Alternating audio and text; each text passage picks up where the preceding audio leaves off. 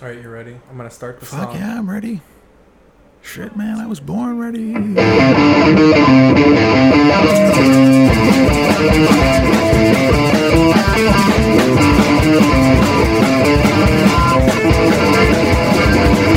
Can't fight, you can't pretend, don't want to hear your regulation, we got all better days. Won't stand in a fight. Hey, all right. Hey, how's it going? Now you can talk. Hey, uh, I everybody. tell you, I tell you, when uh, we open with that song, Keith, uh, I say to myself, we are so punk rock. We are just garage band punk rock doing our podcast from your apartment that you live in with your girlfriend. Yeah, it's a very, de- very detailed description of what this is. I tell you this much. I tell you this much. This is a nice apartment building. I like your apartment and I like the building too. It's a real solid structure, you know? Pre, post, pre World War II. Oh yeah, yeah. This was. Well, I mean, that's when they knew how to build something. And plus, I'm sure back then they're like, we got earthquakes, we got to make the building freaking solid. Yeah. You know. A lot of old World War II stank in these walls. Yeah, they, they, they cleaned it up.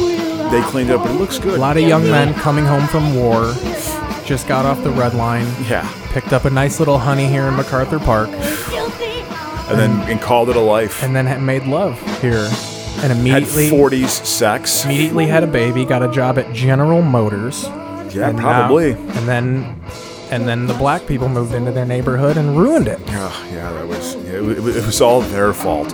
You know what I do whenever I think of society's ills and problems? I think of the group that's the least powerful, and I blame them for it. That's actually what I do. When things aren't going well, I, I, I blame them because they're the ones who write our laws. They're the ones who determine how our economy is regulated. You know, poor people of color, the ones who control things. The mi- the minorities. Can you imagine if you actually thought that way? You talking about the minorities you know ex- yeah, minorities Yeah, or the exactly. I? Uh, That's always like an old person move to me. Like when you say the like the blacks. Oh, of course, yeah. Put Or the- like my grandpa used to say Italians, I say Italian still. but like sa- sarcastically. Exactly. You There's also a- call it grass and sweet leaf. Sweet leaf. That's Anyway, my name welcome, for smoking uh, marijuana because I am smoked. I am Keith Basil. This is my podcast with Adam Crocius, my co-host. yes. Yeah, How we're you doing, here, Keith? Doing good. I, al- I always think that to give a fake call sign like a radio station, WPI, fuck you, or whatever the fuck. I've been reading about radio stations a lot. Yeah, man. Well, th- That was like a hip thing to be into. You know, what I mean, you were like a disc jockey. yeah, in they the had a show 70s. called WKRP in It's a- Cincinnati. a- absolutely, It's a good show. Yeah, uh, that Gary Sandy was in that man. You That had, was uh, actually an early throw. I was, Gordon Jump before he was doing the but the pedophile episode on Different Strokes. Gordon Jump was the manager of WKRP in Cincinnati. His character. no shit. Yes, because of course you know you know the Who's the, Different main Strokes. guy? Who's the main DJ? Oh, it's uh well Venus Flytrap is was um was the black was he's from Chicago, black guy from Chicago. What, what the hell's his name? Tim Reed. Yeah, I think he was part of a comedy duo with, Yeah, uh, with, Craig uh, T. Nelson. No, or no. he was with a comedy duo with oh, oh, uh, the guy who opened for Sinatra. the guy. Yeah, the dude. He does a Frank Sinatra impression. Fucking Exactly. Tom Dreesen. exactly, yeah, exactly. Tom Dreesen and Tim Reed, and then there was also uh, Howard. Was it Howard Hessman? He was like the disc jockey. So like, this- partied a lot, man. So an early a name, lot of, of hangover an jokes. you know? early name of this podcast when I changed the name because it's had like four names. yeah. Uh, WKRP in Chicago was going to be one of them because my Okay. my initials are K- Keith Richard Pazel. It's KRP, but it would have been only for me. Yeah. nobody knows that show. It would have fallen on total deaf ears. If this was 1994 and I had a radio show, that would it would be the just off course. the name alone. Exactly. People don't know WKRP. You Not remember it. really. You remember well, because it. my dad, I remember Nick at Night. Like I also remember Bob Newhart and shit. like like you had to watch it with your old man, like old like sitcoms. He, it of just that was on. time. I remember it being one of the shows of his that I liked. Like one of the few. Like all right, I'll watch this with you. WKRP in Cincinnati. What a oh my god, what a uh, Seventy-eight to eighty-two. Uh, I'm trying to get the cast. yeah. Gary Sandy. Gary Sandy was in it. Yeah, vice president. Well, Lonnie Anderson was in it, man, and she was a Yep. blonde bombshell. And then you she have- married Burt Reynolds for crying out loud. Arthur Carlson. The was Gordon Jump.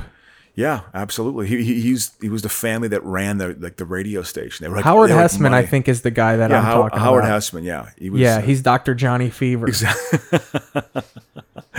Yep, that's true. You always need one guy that's going to wear the sunglasses. yeah, and and again, there's a lot of partying jokes, what I call like him being hungover and on the job. You Yeah. know?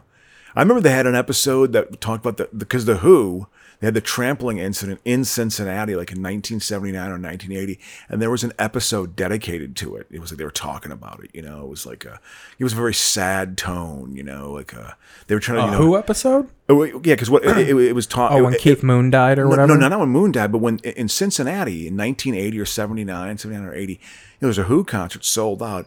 The crowd was so fired up, they trampled them, killed 11 people. 11 Ah. people died.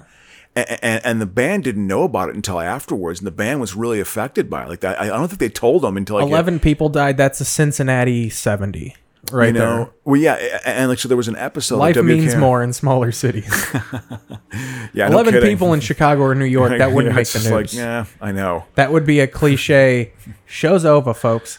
That was a classic premise. The like, this is the New York cop busting up.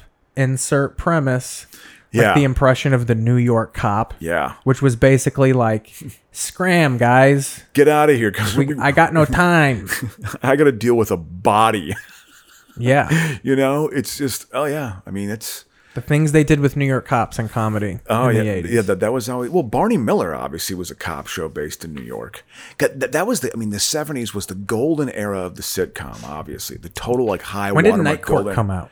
Night Court was in the uh, mid eighties. That was part of that Thursday night murderous lineup they had that uh, ended with L.A. Law, but it was Did it start with head of the class? that No, would be uh, fantastic. I think it was Cosby actually started it. Cosby started it, and then I think it was f- no, no, no, no. I'm wrong.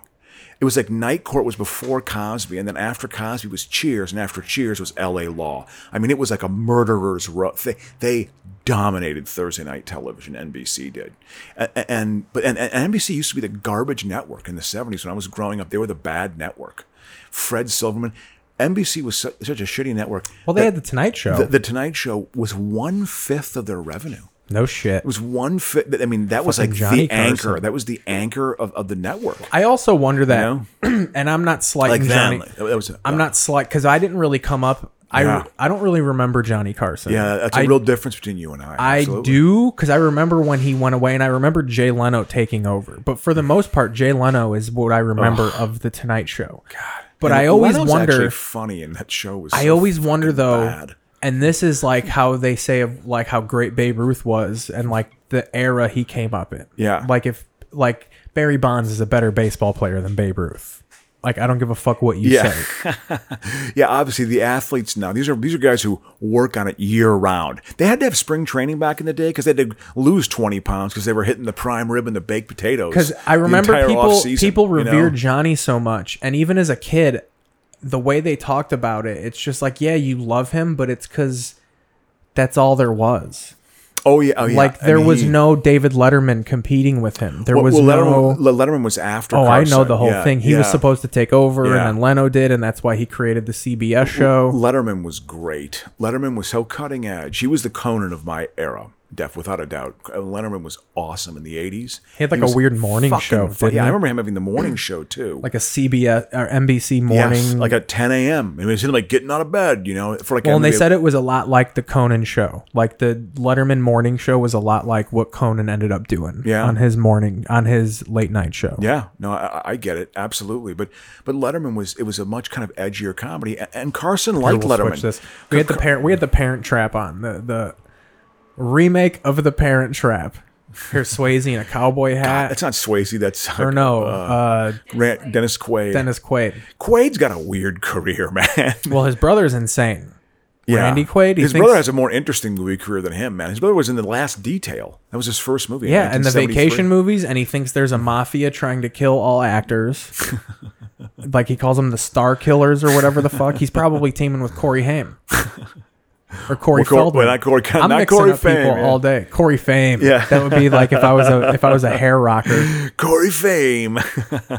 no, Corey Haim. I remember. I was. I I remember the Coreys, but I was like 17 or 18, so I was a little bit too old for it to really get totally caught up in it. But I remember not liking it, you know. And I think the reason why, and this is a reveal, I wanted girls to like me that much. When I, I I wanted to be like, what am I, the Beatles or something? Give me a break. Who would want that, actually? That would be terrible. Speaking of which, speaking of uber famous people, what do you think about Jordan's documentary so far? What do you think about Oh, I'm into it. I like it a lot. Yeah. And it's making me like It after is such a stroke fest, though. For but go ahead. Oh, go after it's done, I'll Google '90s Bulls games. Yeah. you can just watch the games. Yeah. entire they have random, like they have the first game he came back in '95, I think, or Yeah, n- early- 95. late '95, Yeah. mid-season '95. They played the Pacers, and then they have his first home game in number 45. They Yeah. have like random games from '92, like regular season games from 1992 and shit. Yeah, no, I, I remember that's when I first moved to Chicago and I was working at the Great Ace on Clybourne, selling furniture, making six twenty five an hour. Dude, all those furniture stores in Chicago were, I swear to God, Ukrainian mob fronts. Of course, you know, yeah. I, I was I Same remember- couch from 1985. I, I did not. I did not. I couldn't get a job, so I had to do that and then live in my in my then girlfriend, soon to become ex girlfriend's Amanda brother's Ripp? closet. Exactly. Bring her up. and, and then I, I had to take the subway or the bl- the red line from Evanston down to uh, down to Fullerton, then walk over to Webster Place. That- I, I- I commuted for that job, man. Six dollars and twenty five cents. I saved twelve hundred dollars, and that was enough money to pay for one month's security deposit, first month's rent, and move out. I think that's what LA's made me grateful for though is like the longest train ride, the longest work commute in Chicago uh, via train is nothing compared to LA. Because LA, it's Like so- the yeah. pre-planning you have to do to move around out here is Yeah. insane where I will I'm so kind of one thing I kick myself is I used to not do as much as many spots as I could because I would just be like I don't want to take the red line all the way up to the Yeah. fucking pressure cafe. Yeah, and do like just to do a set. yeah, But looking back on it, 25 minutes on the red line Yeah. isn't that bad. Yeah. But like when I lived in Chicago, it was just like I got to ride 30 minutes on the Yeah. fucking red line all the way Yeah. up north. Well, also- get robbed by a fucking Armenian cab driver. and also it was going to be winter. You got to be outside on an L platform waiting for eight to twelve minutes. You Yeah. know, I mean, when I think of the Belmont L platform, which obviously that was the main transfer point of the north side, it was like I remember. I'm when- talking Howard. Like yeah, when you I gotta remember going go to up- Howard. Yes. When the languages at the restaurants change yeah, on the signs. Yeah, absolutely. No, absolutely. I remember, I- obviously, I think I told the story before on the podcast. When I first moved to Chicago in 92, and that summer I was going down to work. I just started, maybe I'd been there for two weeks, coming into like my first paycheck for like, I don't know, 350 bucks or something, you know? So I was like, okay, I got a little bit of money. And, and the power went out on the red line going north, and I had to get off at the Lawrence stop. And it was a blackout at the Lawrence stop in 1992. I mean, that's the heart of Uptown. And I was like, okay, well, I'll just I'll get off the subway and then I can just wait. I can just wait behind the gate, behind the turnstiles, and they're going to send buses down to go up to Evanston. They're going to send four buses down, but but it was going to be like a half an hour. I was like, okay, well, I can wait. And they were like, no, no, you can't wait, but you got to go outside and wait on the street. And it was like literally, Keith, it was like packs of hyenas were like running around the streets, like ah ah, like weird laughter and like high pitched, low laugh, ah ah, like it was packs of hyenas had come and let out. It was amazing. It was bizarre. I was scared. I was scared. Absolutely. I As a was white scared. person, I was scared. Well, no, I'll admit it. It was it was not. It, it was pitch black. It was pitch black, dude, and you could have gotten rolled so fucking easy. That's a so great term. Easy. That's a you know? great term for Rob. You get rolled. Could have got rolled, man. Absolutely. I mean, I got rolled. I've talked about. I, I've been rolled once. You've been rolled. I have been rolled. I actually, I'm kind of glad I got Sounds rolled like something sexual. in this. I've been rolled. You roll? Buddy. I, I roll. I was well rolling, man. That's what it was when you. I was rolling when you were just stains in your dad's drawers, man. Do you know I've never taken ecstasy in my entire life? I never. What the fuck does that have to do with anything? Because what rolling was. Oh ecstasy. yeah, yeah, you're right. You're Good call. rolling, man. That was that was what it was called, rolling. But I I, I got rolled in uh, in uh, Wicker Park. But uh, anyway, so where is this episode going right now? Well, that's what I was gonna say. We're channel surfing. We're about Okay. 15 in. We're we're doing good. Good. Uh, I'm gonna cha- we're channel surfing. I figure we'll go we'll channel surf to the break, sure. and then we'll decide. We were talking and about then after the break, we'll we'll do a full hour of commentary like Sure. we normally do. I like the format. We're we're figuring out the format. That's important. You got to have a good format. Absolutely. It's, and that's got to work. That's got to be the backbone of it. What did you The watch this exoskeleton. week? That could that's also that could be pre channel surf talk. Well- what did you watch this week, Crow? Well, and that's the reason why I wanted to talk about. We were talking about Jordan's Jordan's documentary. That's Oh, what we that's were every talking Sunday. about that. But but that was a uh, uh, what it is a total stroke fest of Jordan though. Oh, 100%. When a- when Andrea Kramer is like your sort of media foil, it's like she's such a she is a lightweight. I mean, she is a featherweight. He you know? Oh, definitely controlled the narrative of it. Y- uh, yeah, you know. I will say it's good to see him say fuck a few times though. I didn't mind hearing That's that. one thing I do like about it is they're loosening up language for. yeah. Yep. pr- They're gonna realize after this what however many seven weeks or whatever because they play two episodes. It's ten parts. No kids are are gonna be uncorrupted. Everyone's gonna be fine. Yeah. No one will have died because Yeah. they you, they heard fuck on Yeah. television. I think this will really be a push forward of all television just being after after 8 p.m. all television is uncensored. Yeah. Like you don't all if you're a good parent, your child is in hi- their room. Well, here's the thing about it: when you hear that language in the, uh, on on television, I think it's fine if you're young, a kid, and you hear swearing, as long as it's not at you. so when it's directed nowadays, at you, it is the doesn't matter problem. what they see on TV. They can whip their phone out and Yeah. literally watch yeah. porn. Yeah, yeah, exactly. And there's no way to block it. You could put child shit on it, but they could just turn it off. yeah, God, the the exposure to that. I remember. Oh. I mean, it, it's like I didn't grow up with It's that the at, one all, thing at all. I as- didn't grow up with it. I, I bet you, and I don't know this for sure, but like have made up for My it. little cousin and his friends, I guarantee you, when they were eight years old and got their phones, the first thing they did Was look up was porn. look at or just boobs or something. Yeah. The first little Yeah. joke they played is, "Hey man, look at." Yeah, It's just what it's just what happens. I mean, I It's remember just what you have to deal with as a parent. Your kid is looking at tits. Yeah, absolutely. I remember like I remember th- there was a Tom Green when Tom Green made his bizarre comeback. Because Tom Green at Yeah, one cancer. time ha- had a little career when he was like When he mar- survived cancer, yeah, and when he was married to Drew Barrymore for like whatever seven months or whatever the fuck it was. I love how I keep freezing on this North Korea documentary. We're gonna And, start uh, at Channel Two, like men. is that Michael Palin? Yeah, Man, he is old now. Man, Palin is nailing old. Palin with Michael Palin. But no, it, it- it is. Uh, uh, we were going off about the Jordan documentary. It, it, it's. I mean, again, I just remember a lot of it. I also realize my memory for certain things is like clad iron. Like I remember all these different, but it's just kind of interesting to hear the, re- you know, the sort of the uh, Yeah. the refresher of it and having a twenty year perspective on it now and reflecting back on it. Because as far as dynasties go in sports history, it's certainly one of the greatest. Di- like a, as a stretch of time, definitely one of the most. Di- they never lost in a, an NBA Finals. Yeah. they were six and oh. zero. Also, Crocious, during the break, we can look on my streaming shit, and we could they've put cool stuff on like Netflix and Hulu. But Cool. we'll, we'll go through this first. That's cool. A mother knows worst. A lifetime. What's Is it a lifetime movie? A mother knows. Six months after losing her newborn, a woman who wants to start a family becomes increasingly obsessed with a glamorous mother and her baby, and her bebe. Yeah. Well, you know. Yeah.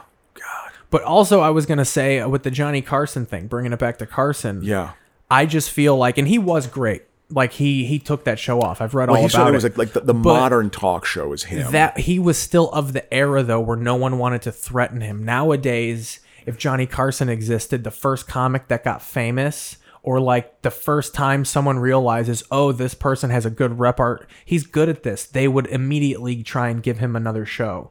Like back then, I felt it was more taboo to like hey richard pryor you like johnny carson gave you your Yeah. career do you want to do your own show yeah. like there was more loyalty back then like i feel like people's loyalty to johnny Car- carson kept them Yeah. from being competitors Interesting. Interesting you say that. That's why Letterman's career is kind of interesting, I think, because Letterman was obviously out here and he was hosting a lot at the comedy store, right? And then he, uh, these are retreaded stories. But the point is, uh, Carson took a shine to him. You know, he liked him when he was on his show. He did stand up on his show several times. Well, that I was think he also a liked big- his Midwestern kind of uh, outlook. the you know, tonight kind of show coming cynicism. out here was a big turning point for the comedy store too because Yeah. when the Tonight Show came out here, the comedy store literally became just where you are. Like they said back then, Yep. every time you went on stage, you were auditioning for the Tonight Show. It's just where they came. I mean, it, it's also like, uh, think of what, a, it, dude, it, it would have just been free range then compared to now. Well, and there was like 12 comics. I, exactly. And one of them was Sammy Shore.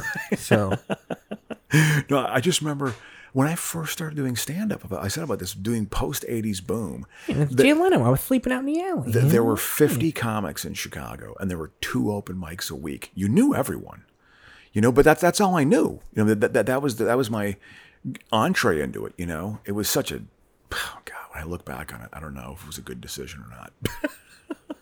I think I had to do it no matter what. It I mean, I've got depresses good me how things out much of it. how they've replaced everything with infomercials. There's no Yeah. like weekend si- like syndicated television used to be the shit. You had Andromeda, Hercules, Xena, Oh, yeah. Star Trek Deep Space 9. Yeah. Like there was so much so many random bullshit shows. Like I feel like instead of just giving up on shows, just put them on randomly. Yeah. Just put they're just put them on. Yeah, yeah. Why They're not? going to fail anyway. yeah, put a show on from '93. That's okay. Yeah. You know, We got Aaron Brockovich. I think you make a good point though, Keith, about, about the swearing uh, on television. If, if that's something that changes gonna be as fine. a result, because it's also again, I said it before, you're going to hear swearing. They're going, to, they're going to have access to it. It's swearing at them. It's that malice or that bad intent or hatred or meanness. Don't swear at your kids. Don't do that. You can swear around them. They're going to hear it. You know, I used to curse like a longshoreman in college. I cursed a lot. Nice. I cursed. I started cursing real bad in fourth grade. I got in trouble for it. We were playing football, Yeah. and I was saying "fuck" everywhere, and someone ratted me out. And the recess lady came in and like the whole- for like a twenty minute talk about language, and I had to like in front of everybody admit it was me, and I had to say what I said. But they were like it like I was embarrassed. I was like, yeah, I said "fuck," I said "fuck," I said "bitch," I said this, whatever. Yeah, yeah. God, Who gives like a fuck? shaming people. Ooh, I remember they told my mom, they called my mom, and like when I came home, she was just like, ah, like don't do it again, but Yeah. just like whatever. Yeah, she was. She wasn't all pissed. Yeah, I don't give a fuck. Yeah, my mom uh, washed. remember my washed dad- my mouth out with soap. Oh, I remember my dad told me, he said, I don't, he goes, I don't care if you, he was like, I don't care if you cuss. Just don't ride your bike down the street telling people to go fuck themselves and we're fine. And Yeah. that was always the deal we had. Well, that meant because the kid who did that, w- w- that was a future juvenile delinquint. Like you're actually Yeah. engaging in like yeah, because there are kids who did that. When I think of my neighbor, I grew up like in townhomes and stuff. Uh, you know, and it was like you know, it was basically poor. Well, not poor, but you know, lower middle class white America, I guess. Maybe maybe middle class. My father had a decent enough job, but my parents had split up. Here we go. Your your But that your was nemesis, just- timeless Dodgers. Oh, but they God. usually just play shit from 2010. This is what's wild, Crow. Yeah. Is you don't have to worry anymore cuz the 1988 season, that's Dodgers historical shit. Yeah, Like yeah, they, they, yeah. They're not gonna. timeless Dodgers is like 2005 fucking Carlos Baerga later years fucking shit. Like Raul Mondesi Yeah. and stuff like that. Yeah. 1998 Dodgers. That's Yeah. like timeless Dodgers now. crazy. Because when, when, when I when I was a kid, it was the Dodgers and the This is a Ker- Yankees. Kershaw no hitter from 14. This is seven years ago. yeah, no, yeah. Th- this was a uh, Clayton Kershaw's a veteran. yeah, yeah, absolutely. Yeah, no, yeah. It's That crazy. just caught up with me right now. I always still look at Clayton Kershaw like a young buck. Yeah, yeah, but he's been in the league for Like 10 years. Yeah, so like a decade or maybe twelve years. Yeah, i- it. Uh, they were the best teams, the Yankees and, and the Dodgers. They were the best teams, and then and then the Phillies and Royals were all because that, that was when there was four divisions. I, br- I grew up in the era of four divisions. That them splitting up the American and National League was like a big deal. You know, I mean, they were so wedded to their old history. you know? Well- they had to, they had to just up the game a little Well, bit. they kind of joined them, didn't they? Because then it used to be two separate. The American and National League used to be two separate Exactly. organizations. Yeah, it was they were different, and, and they and, and like free agency definitely affected that too. And then they split it up into two divisions. Like truly, the All Star game meant something Yeah. back like in the fifties and sixties, I think. You know, whereas and, and up into the seventies, but that was a that was a throwback to the old era because uh, free agency changed everything. Because now they're Players like. going from an American league to National League would have that, that was uh, unheard of. because now didn't happen in free it's like agency. uh, Your own they're the na- they're like conferences almost. Like they don't have any like the MLB runs Yeah. everything, yeah, and that's not how it used to be. I almost wish they go back to how it used to be. just two leagues, American two and- separate like just yeah have two separate commissioners two se- and they're all under the umbrella of mlb Yeah, yeah. Wh- I mean, it's such a stodgy old. I was thinking about that today too. Just again, eh, there are obviously a lot of Latin players, which is a good thing, because it used to be twenty five percent black the league when I was growing up. wasn't venezuela the like tipping point Well, it's, I- I think the Dodgers. I think the Dodgers were. she's reading a book about dodger stadium about how it's like Oh, it's oh, well, and and they just wiped out a Mexican neighborhood. They just Multiple. Four. Four neighborhoods. And, and, and you know something? Uh, there's something called the Uniform Relocation Act right now. When there's actually public money and, and you have to move someone out of their house, you have to give them money of equal value of their place and help them find it. That didn't exist back then. It was like you are scattering. So Right. the Dodgers, were, I think, were hated by uh, Oh, Mexican for until Valenzuela. Until Valenzuela. That's when, yeah. And there's even Uh, which is a still- smart move, which is a and even smart move. and even still, a lot of those old uh, Mexican people are Angel Yeah. fans. yeah. A lot of Angel fans Yep. out here. Interesting. Yep. Yeah. Yeah, it is. God, I haven't been to a baseball game. The Rams used to play in the this stadium. Yeah, absolutely. In the '90s, that's what I in the remember. 80s. In the 80s. too, Until man. they left. Until, yeah, until 94. Yeah. Yeah, because they moved. They, they moved. They moved from. Uh, they used to play in the Coliseum when I was a kid in the late seventies, and then they moved to Anaheim because that's where Orange County's at. They wanted to make more money, but they didn't have many. fa- They used to draw like twenty five thousand people a game. I remember the times when football didn't sell out. You know how crazy is that? It's it's it's so. It, like like attendance at, at sporting Oh, events now dude, is yeah. so The much Rams were higher now. flailing. Well, the Raiders really took hold out here when they came I think there was I think th- that was part of that. Yeah, that was a because little bit of rap that. embraced the Raiders But because it's they were also- gangster dog. it- you know, th- this is not a football. ci- This is a basketball city and a baseball city. I- I- it's not really a football city. You know, it, it, it's. I think there's something about the climate, or I don't. It's just not. I mean, I'm not Right. saying there's not good football here. There's obviously great football. You have some of the best players in the in the league. Even the come out of Chargers here. are good. Like people shit on the Chargers, but like the Chargers are dope. That that's actually the team that's going to give the Chiefs the most problems. Oh, the schedule was released this week. We'll see if they play. right? Or in front of fans. Yeah. I don't think it's going to be in front of fans. I, I think it's literally going to be an empty sta- or like a very small amount of Yeah. fans, like 500 in the stadium or something, you know, like, I- and it'll just be at, which is going to affect shit. yeah, the emotion of the Players game. across the board are going to do well that wouldn't normally do well because that's Yep. a big mental thing. It would be Yep. like, even one of the Chargers guys said, like, it would be like scrimmaging, it would be like live Yeah. practices. Yeah, exactly. Yeah. It, it, it- the excitement, the emotion, it, it might be dull, you know? I don't think they're for it. I think uh, uh, Yeah. the TV networks and the league don't want it. You got to have fans. yeah. I would rather there be no football. Yeah. It's interesting you say that. If there was no football, that, that'd be a big deal, man. But I, I, I don't think it's going to happen. Well, I don't because the think it's NFL is going happen. to start when the kick when the re kick of Corona hits. Well, exactly. It- It's going to be. these are you know these are mathematical studies. You cannot argue with the numbers, but people don't want their life affected, man. You know that it just shows what what- we're, we're governed by our emotions, obviously. yeah, And that's what it's not a rational thought. And you know I, I get it. They're going to have to eventually open some shit up. I mean, it's just major. holy shit! Here we go. We got oh, 01 one, Nebraska versus Colorado. This is when Nebraska was a true. Fo- this was the end of their dynasty. Like from the Colorado was mid-nineties. destroying them. I, pu- something tells me they come back though. This is Eric Crouch, fucking Nebraska. Well, this is yeah, 01. I mean, th- this is when they, they played the national championship game this year and got smoked by Miami of Florida. Got smoked. Yeah, Nebraska was great from like 90. Well, they were great when I was a kid, but they didn't win the championship until Tommy Frazier in the mid 90s. They- they- Those teams were those teams were good though. They were good. Remember when they beat Florida in the Fiesta Bowl, like Yeah. 72 to 24 or something? It was incredible. Yeah, I, I, I've been to a game in this stadium. I, I went to a Wisconsin Colorado game in 1994. college baseball's not. They're doing doing it live because nobody goes to watch college baseball. Yeah, I know. at all. I always it's always interesting to me when you when like the Super Bowl's on, I always turn on like the local high school Yeah. sports shit and there'll be like live conference volleyball tournaments happening. And I always feel bad where I'm like, "Oh, that dad has to miss the Super Bowl because his daughter's playing volleyball in like some bullshit Big 10 tournament." Like, "Oh, that sucks." It's a hilarious projection. Not that he'd want to see his daughter who he loves. No, I, I want to actually.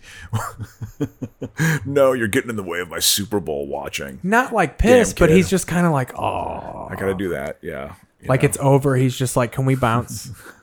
it's still the fourth quarter. Even the players are probably just like, why are we playing during the Super Bowl? this is not. This is not a good uh, show for college volleyball. Yeah. Yeah. No kidding. Yeah. There's always Don't like, have some- your conference tournament during the Super Bowl. Yeah. Yeah. That's like, well, there's only two days of the year where there's not a sporting event. Not now, obviously. The Herschel. There's Herschel. Put on a Herschel. Oh, that's oh where Uh, Here we go. That- that- yeah. Oh, oh, oh, oh, these. Are, it's just, it's the commercial. Oh yeah, Yeah, Herschel this was. is just a fucking Gatorade commercial or whatever the fuck. yep. It's a, oh no, this might be an SEC commercial because this is the SEC network. Yeah, Herschel and Bo Jackson were amazing. Herschel Walker was amazing in college. I remember seeing him play when I was 11, his freshman year.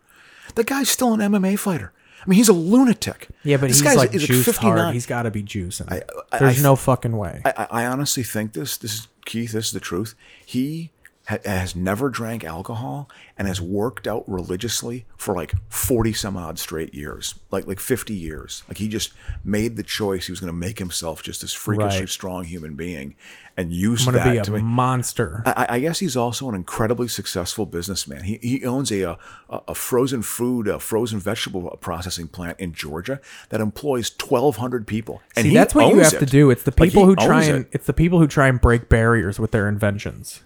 You Oh, yeah. gotta just get a fr- just Yeah. buy a buy a factory that freezes peas and, distributes them to Ralph's, and, and you can you can learn that and business you'll make model. millions. Yeah, you can learn that business. you- You're gonna it's gonna always be in need. It's in need now. You know, for the food. I mean, com- like food companies got to be making. Are they making money right now? You gonna work at my Your butcher shop Netflix- when I quit comedy and open a butcher shop? Yeah, you know. Oh, this is Halloween, the, the original. Yes, yes, this is a good one. We got we got Halloween, the original on right now. on for people. another hour. Can we, can we can we can put in the? uh, Is it synced up, man? Yeah. Yes, yes. Laurie Strode. I saw the boogeyman. I saw him outside. There was nobody outside. That's There just the was neighbor. He one watches of me undress. The '70s horror. Boogeyman. This was huge. This movie was We're not huge. getting anywhere. Was it? Yes. The boogeyman can only come out Well, on Halloween night, right? How big? This is what I wanted to ask too because I Yeah. watched. Let anything I He- happen. he- watched. He he, may. I'm sorry. I don't know. Oh, I watched uh, the Friday the Thirteenth part, all of part one, and almost all of part two. So bad. But like those movies were popular when they came out. Absolutely, they were huge. Kevin Bacon is in the original Friday, Friday the Thirteenth. Like even oh yeah, it's his first movie. I think. Yeah, absolutely. It's the first degree of Kevin Bacon. Well, I think his first one was actually Animal House. Was that his first one? Yeah, yeah, but I think it was like his second movie was uh, Friday the Thirteenth. Did a horror movie because he had to make. I'm sure he made Because people make fun 15 of grand people or make fun something. of all that shit, and they are cheesy. But like these were classic like smash hits. Oh, absolutely. Oh, Halloween, I think, cost three hundred and fifty thousand dollars, and it made fifty million dollars. Friday the Thirteenth Part Two cost a million, and it made twenty one million, and it was, they s- were still disappointed. They were because it wasn't as much. The first one made like fifty million or well, something like that. it that was truly like the slasher genre. The thing that was unique about that was they really showed the gore. They really showed the blood. That that that was like that was kind of their first to do that. You know, the slasher genre. Friday the Thirteenth is definitely in that category. What it's turned into is such a hilarious franchise, like Jason in space and shit. Jason Well, and you takes even find Manhattan. He goes to when- Manhattan one time. Oh, I love Jason goes take Jason takes Manhattan. Was that like 1988 or something or 87? uh, Eighty nine. That's my favorite Friday the Thirteenth. That's hilarious. I like the Jaws fours of the of Well, the well crew. Jaw- Jaws Four is terrible. You know, Jaws is a, is a masterpiece. So, but yeah, this this movie, I think it was three fifty, and it made forty to fifty million dollars. I think it, it cost three hundred fifty thousand, maybe between forty and fifty million. Do you know what the, the the good the underrated horror movie of this era? Because people will talk about, oh, what's the great 70s horror? Oh, The Exorcist. Oh, Halloween. They, they, they throw in The Shining, even though that was 1980. But what was a very good horror movie of that time? Phantasma? Uh, th- that's actually an underrated one. But uh, but Carrie with Sissy Spacek Ah. i- i- is actually under because De Palma directed it. I mean, it's dated, but you know something. Her, her mom in that was nominated. She's for an the only Oscar. scary part of She- it. she's like you're you're a lunatic. I, you the know? idea, also a movie I find lame that my dad loved is Firestarter. Oh, with I- fucking I Drew just watched Barrymore. that today. That movie stinks. I, I just watched it the last 15 minutes and I was like, this is bizarre. George, I mean, the cast was huge. They had George C. Scott, M- uh, Martin Sheen was in it. Uh, oh, that guy Moses, the African American Oh actor, was in man, like my uh, daughter causes fires. Like and, it's, uh, D- uh, Keith David, you know, who was like an officer and a gentleman. He Heather Locklear was in it. It had a freaking cast. Art Carney was in it. Art Carney. You know, I mean, this, this is like a, you know, a known comedic actor sometimes, from freaking. Uh, The sometimes your daughter Honeymooners, just starts fire with her eyes. You know, That's the way it is with kids today. You know, Hello, Larry. Yeah, but Halloween, this will be a good one to watch. That, that, that, that was like, I mean, I couldn't want, like, I was so freaked out by horror movies. Like like this era. of See, I horror loved movie them. Scared me. Oh, I mean, I was I excited liked by the that. Howlings, but not the first one. yeah, the Howling. The was one with E kind of in there. ET's mom in it. The lady that played Elliot's mom Lang. in ET. She Hope was in it the Lang. first Howling. Yeah, God. Yeah, she yeah she was an ET. Big group sex scene in that movie though, Yeah, well, the, which I enjoyed as a child. well, th- that's like, but that's what a horror movie was back then too. It was titillating. Like you'd show. I was breasts, thinking that when you we were know? watching Friday the 13th because I loved these movies as a kid. Yeah. And I was doing dishes and I was thinking, like, truly why? Like, I was trying to parcel why I loved these movies 100% because of boobs. Yes. I mean, they would show breasts, and it was like you didn't have access to porn back then. No. you, you- you didn't even have video. You had reel to reel. I know because my brother's best The friend in high Stag school. films? My, my- my brother's best friend in high school, his old man was worked for the Vice Squad. You watch in our Stag town. films, Crow? He had a stack. He had like fifty of these movies in a fucking brown bag. That of course his son found, and so my brother and his friends who were like. 16 years old, set up a fucking projector in, in the basement of my house. They put a fucking, you know, put put a sheet on a wall and watch stag films. They're like, Adam, get down here. It's like, what do you mean? I'm like 11 years old, getting exposed to it. Th- It was a violation. I'll be honest with you. It was like, because it was so overwhelming to see naked women. It was just like an, an emotion. It was like, whoa. I mean, it just blew me. I mean, you, you know, you know when you like women. You know what I mean? You, you know it. You know, and it was just like, oh my god. Crocius just jumping to conclusions on his friends. Crow, come watch this with us. I don't want to blow you guys. And They're just like, whoa, dude. But they were. We didn't dirty. say anything These about were- blowing us. These were like dirty hippie stag films. oh, you Harry know? Bush and all that. Yeah, but, but I never, I never was into porn. See, me and my Really, friends it's used to truth. watch porn together, but it was literally to make fun of it. Like no, Yeah. no, one of our friends would like occasionally be like, "I'm gonna go to the bathroom," and we Yeah. would be like, "Dude, you're disgusting." like we would just watch it to watch the shitty acting and stuff. Yeah, laying on your stomach because you had a big bone. There was this one where this lady would she started it out, and for some reason she's just talking to the camera. Like Yeah. like hot old ladies do. Not she was like a younger lady. Yeah. But she was talking about like my gardener Jonathan's coming over here or the water guy. She delivers water. Yeah, And he's so sexy. And I'm gonna make a move on him. And he's so he's buff, but he's so like dorky. And she like seduces him, and he's just like, "Ah." like he's so fucking unrealistically shy.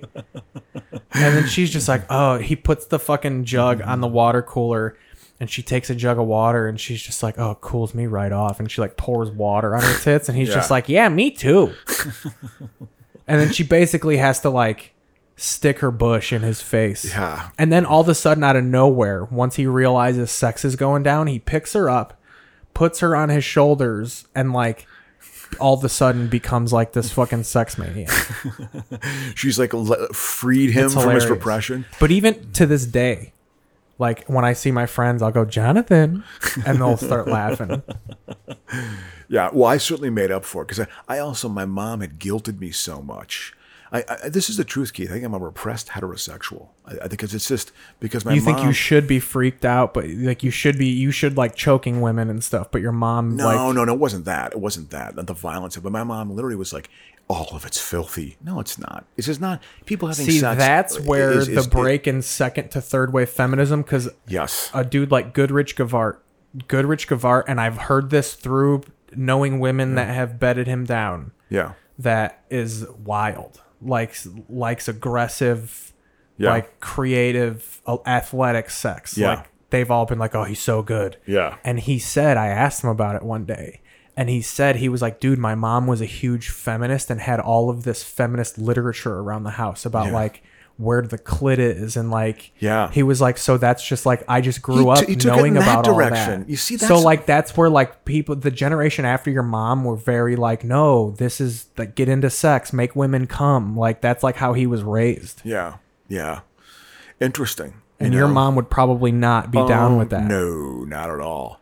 The, the, the, the sex object thing was a real, like, you know, I mean, a- at the same, but what's interesting about that too, that I find that to be a dichotomy because you have that freak stuff in the sack, but then of course out in public back in the day, women would get their asses grabbed all the Dude, time. one you time know? he started all this shit about a comic about like he was problematic, and I didn't put this on Facebook, but he was like he's aggressive and problematic, and I just go this coming from a guy who likes to choke women when he has sex with them. Yeah, I- I've never been one of the. I, I like it kind of a, you know, a little soft. I get it. I get you're getting. I get you're getting consent, but you Yeah. still like choking women while you fuck. I- that's not my. That's never been, I tell you what, this was a weird.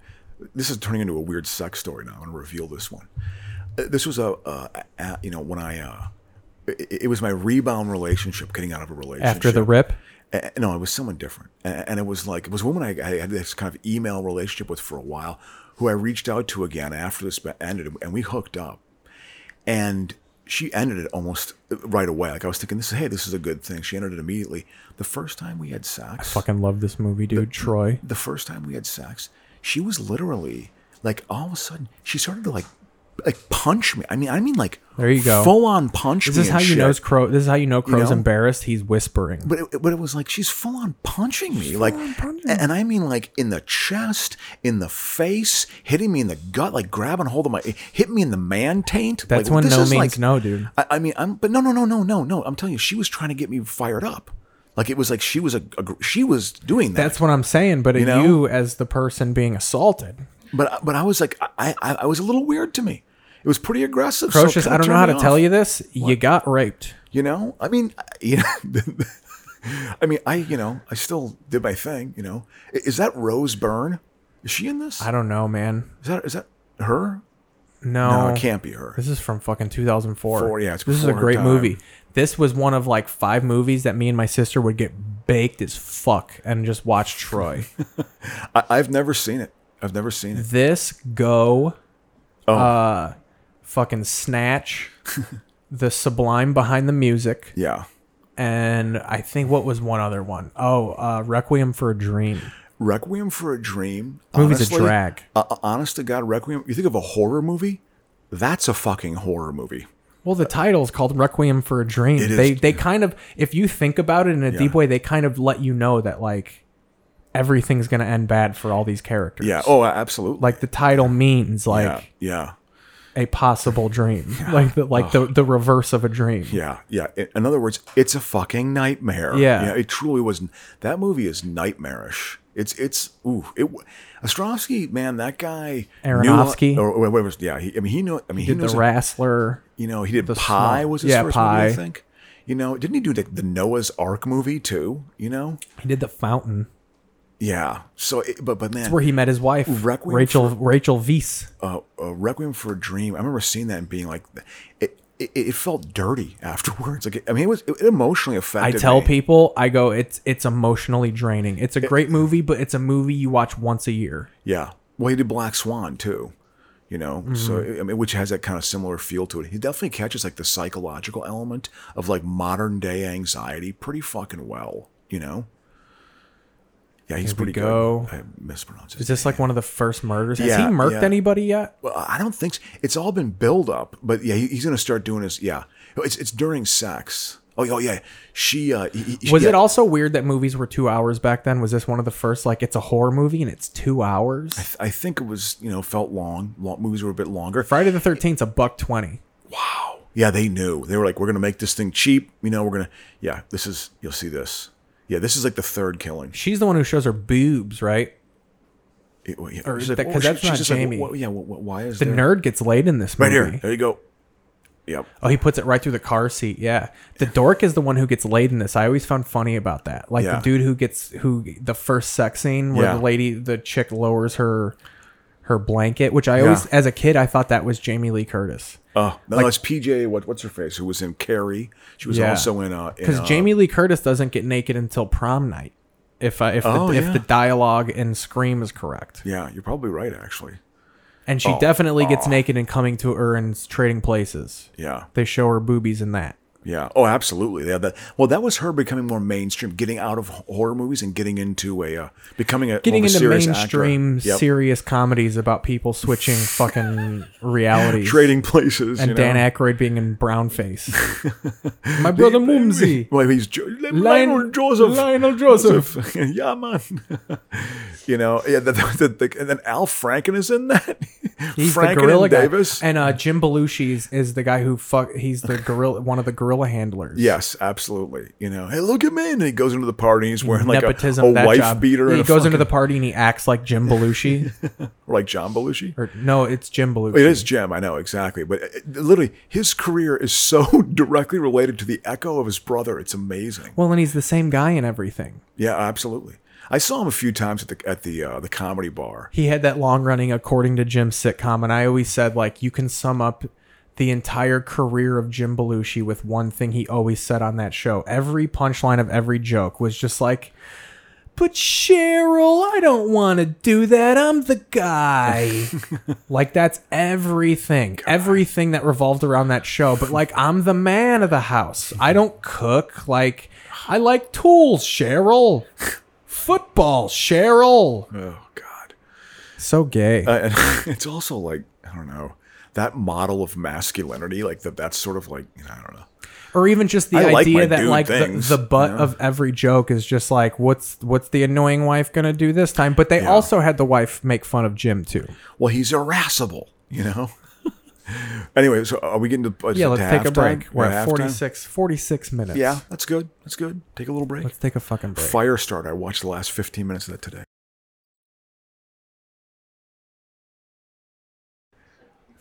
Wow, hello, Larry. Welcome, ladies and gentlemen, back to Keith Pazel and Adam Crochus's podcast. yeah You know, so uh, we got popeye going we're watching Pop, the Robert Altman directed Popeye. Oh yeah, Sh- uh, Shelley Duvall. Not Shelley. Yeah, Shelley Duvall plays uh, plays olive oil. olive oil Yeah, yeah. and don't they have a baby I think the way one in some episode they do. Yeah, yeah. I think or some some, some episode of Popeye. that was supposed to be the trilogy Yeah.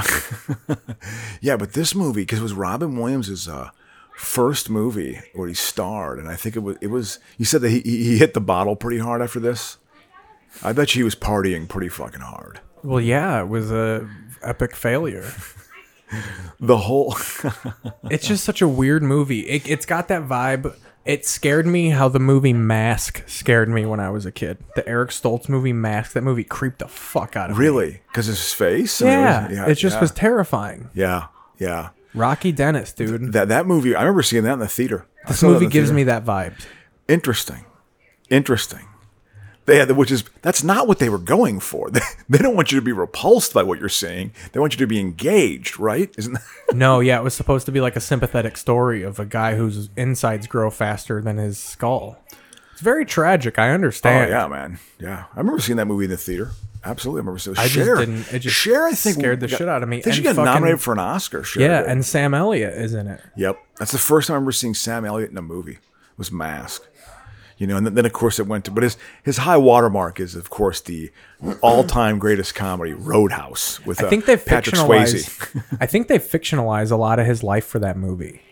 A lot of Rocky Dennis's life, like Oh, yeah, I'm sure they just do. about like how he was su- like he was super smart in school and like that he was funny. Like I think there were parts that like they basically said they had to like make it a little more interesting than because his story really just was he had this deformity and he died when he was 18. Yeah, yeah, exactly. Oh God, what a what a horror. Yeah, that wouldn't be a good way to go through life. They should have done that with Popeye. They should have birthed Rocky Dennis, Did you ever? have a baby that has weird Popeye's weird face growth. Yeah, yeah, the, the, the, the whole body thing. I remember this was part of the preview. I remember thinking like, wow, he's doing Popeye well when I saw this preview. They live in a shithole. You know, yeah, it's about poverty. It's a seafaring town. The idea is like a guy coming in from sea. I was just out in out on me boat. She's I wearing mean- bloomers. Yeah, that would be a pretty crazy life, man. If you were like, uh, like literally like like a, like a sailor. You know, you're, you're on boats and stuff. That'd be a, a way to make a living, right? Uh, It's still a way to make a living. yeah, absolutely. They're you know? advocating steroid use because the spinach is clearly roids. Well, I mean, I, I, that's also. I remember thinking as a kid, like, wow, the spinach industry probably really appreciates the fact that he, he eats spinach. You know, like they. Well, he was it eating helped us gross say- canned processed spinach. he never once ripped spinach off a fresh fucking stalk. Yeah, yeah. I, I got a feeling the This diet. is local. You can also say, oh yeah, organic. Everything was organic back then, but the food still wasn't that good. You know, I think stuff. Uh, Everything was American and local. you know, probably was more so than it is now, you know. But uh, But you holding out okay food wise, man? You know, I've been, I've been doing my shopping. I got my routine down. Yeah, we're pretty good. See, but now the stores are not as crowded. It's not as serious of a situation Yeah, well, as it I- used to be. It might get that way again if Yeah. like the disease keeps ramping up like it like they say it's going to. Yeah, yeah, yeah. It, it uh, God, yeah, it's crazy. The body count's pretty high. it's uh, it's real. You Oh, know, I wish I had a body count song to play. Cop killer. You know, it's just because it's gonna. I mean, and a lot of famous people are getting it, man. R- Little Richard died of it. Didn't he? Little Richard die of it. He I just- don't he know. just died of the today. Rona? I don't know if it was of the coronavirus. And then, h- how about someone? Someone who was known though. Uh, Yeah, two days ago, somebody died. yeah, of the Rona. That, that, that- that's a known person. You know. oh, Roy from Siegfried. Oh yeah, and Roy. Siegfried and Roy, exactly. That, that- yeah, what a bizarre. I remember an early Onion title because People need to think about that. Roy has had a stroke and was mauled by a tiger, and Yeah. still, the coronavirus took him down. Yeah, exactly. This, This is a guy who beat a tiger. Yeah, yeah, and he's not. I mean, it's yeah, it's real, man. You know, uh, it, it'll. I mean, the body count's going to be freaking high. Cop man. killer. You know, Every time you say body count, I'm saying cop killer. I mean, it- it's it's going to be pretty. Are they substantial. eating dinner with Ab- Abraham Lincoln? Who the fuck is this dude in the beard? Uh, It's yeah. It, well, it- it's the weird collection of people. There's gr- at this father- boarding house. This father- is this is like the Airbnb of their time. Father Guido Sarducci is you know, there. and, and, and Popeye can't find a can't find a seat at the table because yeah, the the woman who runs the house makes a meal for all these boarding men, single men. You know, just You have the "Ah," fat dweeb. you know It's the same dude who has the spinner hat. It looks like from Animal House. Who's the fucking dork in Animal House? Stephen Dorff. That's Abraham Lincoln. That's supposed to be Abe Lincoln. Uh, well, he certainly looks like him a little bit. He's not, but Yeah, yeah, who is? No, it's not him though. No, it's not. I bet you Stephen Dorff. uh, it's the same character though. yeah, yeah, absolutely. And then there's a Hasidic Jew. You know, it- it's definitely like an ethnic based show. You know what I mean? Like ethnic, ethnic ethnicities based, are but sort of they're all white. you know, true that that they are, you know. Uh, who's the old lady? I- is that is that Try and figure that is out. We'll look it is up. That's your Cl- game. No, I don't know. I don't know who it is. Probably some like stage actors, I imagine. Because this, this has a very stagey feel to it. Your girlfriend's right. It- this has a very kind of stage acting, you know, stage acting feel to it. Go to the fucking. So Paul Smith is Bluto. Who the fuck is that? No, Um, what's her? Well, what's her name? Do you know this broad the boarding person's No, name? Are you big in the Popeye fucking? no, I don't remember. Dude. It's it's been so long. Still. Castor oil, Nana oil. She's probably Nana oh, oh, oil. Oh, oh, oh, oh, it- it- it's the yeah, yeah. Okay, so it's Roberta Maxwell, a Canadian stage and television actress. Hmm. Yeah. Yeah. Not dead, born in 1941. Old bitch. Yep. She's getting old. Sadly, this is probably the only thing she did in American movies, and I it wonder. tanked her. I wonder. You know who knows? This movie's probably the golden child of its time, dude. Everybody involved in Golden Child didn't do shit Afterwards. after, except for Eddie Murphy. Yeah. the director didn't direct anything. I don't think the love interest did Oh, anything. she was like exotic and gorgeous. When I was in the mid '80s, I was like, she was unusual. She I was watching The Golden Child on acid, and it's so fucking ridiculous. And the person I was watching it with was like, "This movie, like, was a there's no way this movie made money." And I looked it up, and I was like, "No, this was a smash success." absolutely. Eddie Murphy was was box office gold. He could do no wrong. He had a stretch, but but then he started to get bad at Harlem Nights. That's when he started to lose. Well, it. and they're always every Eddie Murphy movie. I feel like anytime they gave him creative freedom, he was just like, "All right, there's, I gotta call somebody cracker, and at some point, someone has to challenge the size of my libido, and I have to prove to them how big it is." I can fuck better than other people. Well, in Golden Child, it's he's in he's about to go into the temple where he has to go across with the cup of water, and Yeah. th- this poor Tibetan fucking street salesman s- tries to sell him a medallion, and he goes, uh, "It'll give more yin yang," and he like did a fucking thing, and he goes, "Ain't nothing wrong with my yang," and it was just like, oh, classic. that that's his throwaway line. Eddie Murphy has to randomly assert how good he, he is in bed and that there is, in fact, nothing wrong with his yang. It's such a weird little like your your your ego, your your your your, your armor, the chink in your armor, revealing that to everyone. You know, you know, and then people like, like you're trying to overcompensate, aren't you? Isn't that kind of what you're what you're trying to do? No, I just think that that point they needed to double down on, like, well, this is the guy Eddie Murphy's having sex with the beautiful lady. yeah So yeah Yeah. Murphy. Uh, He obviously has a glorious dong. M- Murphy w- was a star when I was in high school. Absolute Yeah, star. 48 hours. You know, eh. we were I- 12 when 48 hours came out. Yeah, I was thirteen. No, I was about thirteen or fourteen. I was a, again i- i- his comedic rise. Well, it saved Saturday Night Live. Do you wanna know and it was a something? phenomenon when he when he he was a phenomenon for about two or three Something- years in particular. I was like, whoa. This Here's guy's something that great. might insult you, but I think this shows how intelligent you come off. But Yeah. you seem, if you just lie, I think you seem older than Eddie Murphy. I know. Like you act older than him. Like I, I just or just you, you think like, oh yeah, he was the same age of Eddie. Eddie, but Eddie Murphy was also 15 years old when he was on SNL. Well, I and think shit. he, I think he was nineteen. Yeah. he was nineteen. That's so more, he that's more than wasn't th- sixty-one. So he's. That's why I don't think Yeah. it might not be that insulting because he's not that much older than you. Well, I know he's only eight years older than me. I mean, Yeah. absolutely. But he was like, he was a phenomenon when he was on Saturday Night Live. It was I mean, my father loved him. People, I mean, you- you were in hysterics. He was completely funny. It was funny. He was they just were completely funny. they were releasing. Everything he did was funny. This was like the last breath of TV Guide, and they were releasing it everywhere. They were doing a fucking SNL cast member, the greatest as the all time SNL cast member. And I remember they were doing it week by week, and when they were- when one and two were left, everybody was just like, "Well, who could it be?" Yeah, And I was just like, "Eddie Murphy and Chris Yeah. Farley." yeah, Like that's and people were like, "Get the fuck out of here, Eddie!" And I'm just like, "No, dude. Like, yeah.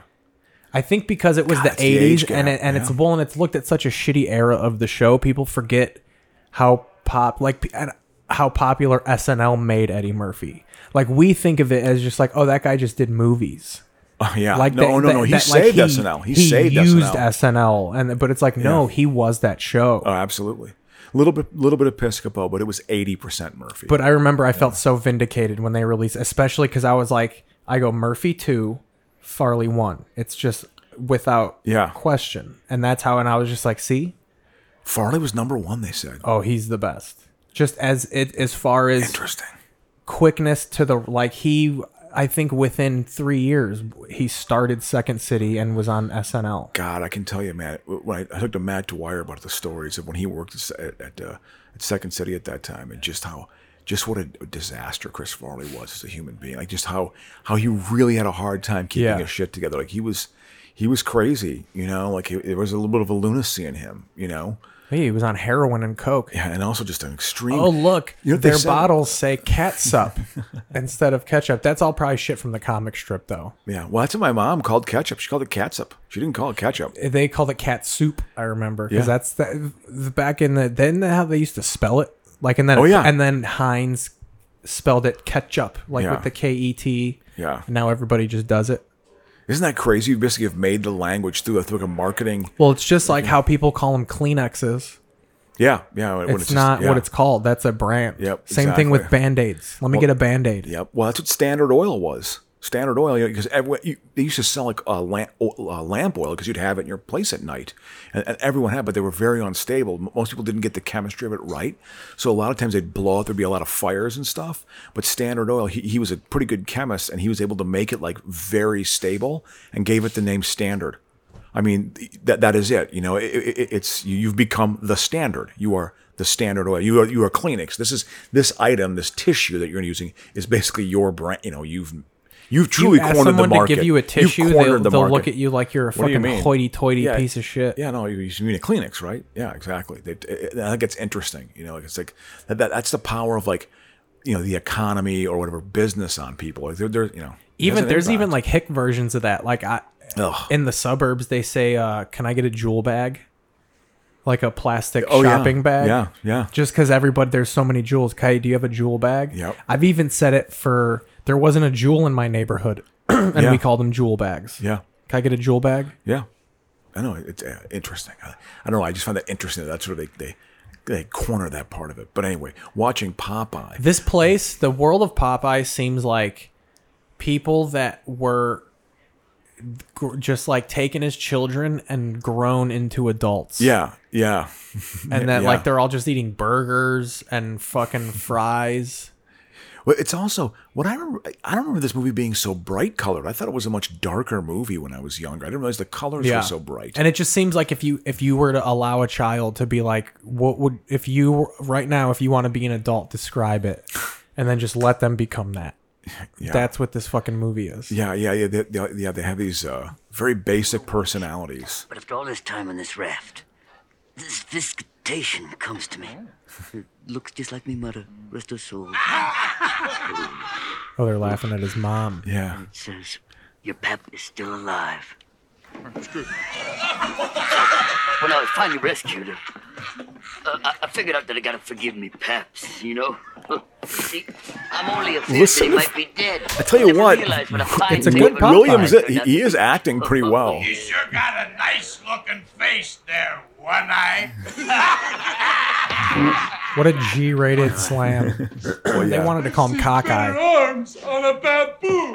You're a slimer. yeah, you want to know why you're so low scum? Go take a look at that mirror. They they know the fight's going to be on. They know it's going They're to be getting on. in their cages. Oh, he- Yep. did he fuck with his spinach yet? I think it's, and everyone's nervous. Someone has to go get it. so he has to he has to, he has to right the wrong here. You know, it's one thing I got, it's a sense of humor. Where did you get Sense that uh, of humor. pronunciation? Yeah, Popeye, you mentally retarded. This is like weird ham-headed Lower East Side New York comedy of the twenties. You know, Daddy, Dada. Yo, I want my dada. if I were your daddy, I'd ship out too. uh oh, uh oh, they're getting low. They're hitting low because he doesn't know who his dad is. Hey, rot. I'll bet your pappy is as ugly as you are. God, that's a little harsh. Oh, he needs the spinach now. Well, he's about to cry because he's a puss. At some point, when his other eye opens is when he means fucking business, Another right? thing I got is a sense of humiliation. Is the pipe CGI'd? Oh no, it's not. No. You're No, intelligent CJ didn't do this, man. and sees that I'm asking you. Well, it did. what Alien was out. Well, that was all puppets. Yeah, yeah, absolutely. I don't think CGI even started happening until like the l- early '90s, late '80s. To give daddy's boy an apology. With pleasure, Spike. Is this the first? This is like the first one, Popeye. You find out he's a bad bitch. Yeah, Well, I would like to offer my most sincere and heartfelt apologies. You got it. Something wrong. It's gonna tick on innocence. See, he's got a soul. He's got a soul. You apologize?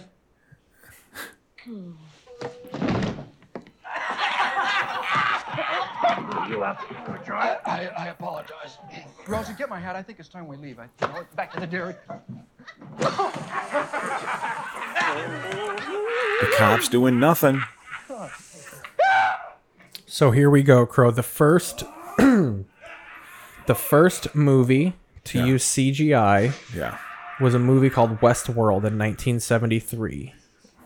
Though the first use of 3D imagery was its sequel, Future World, which featured a computer generated hand and face created by then University of Utah graduate Edwin Cat Mole and Fred Park. wow.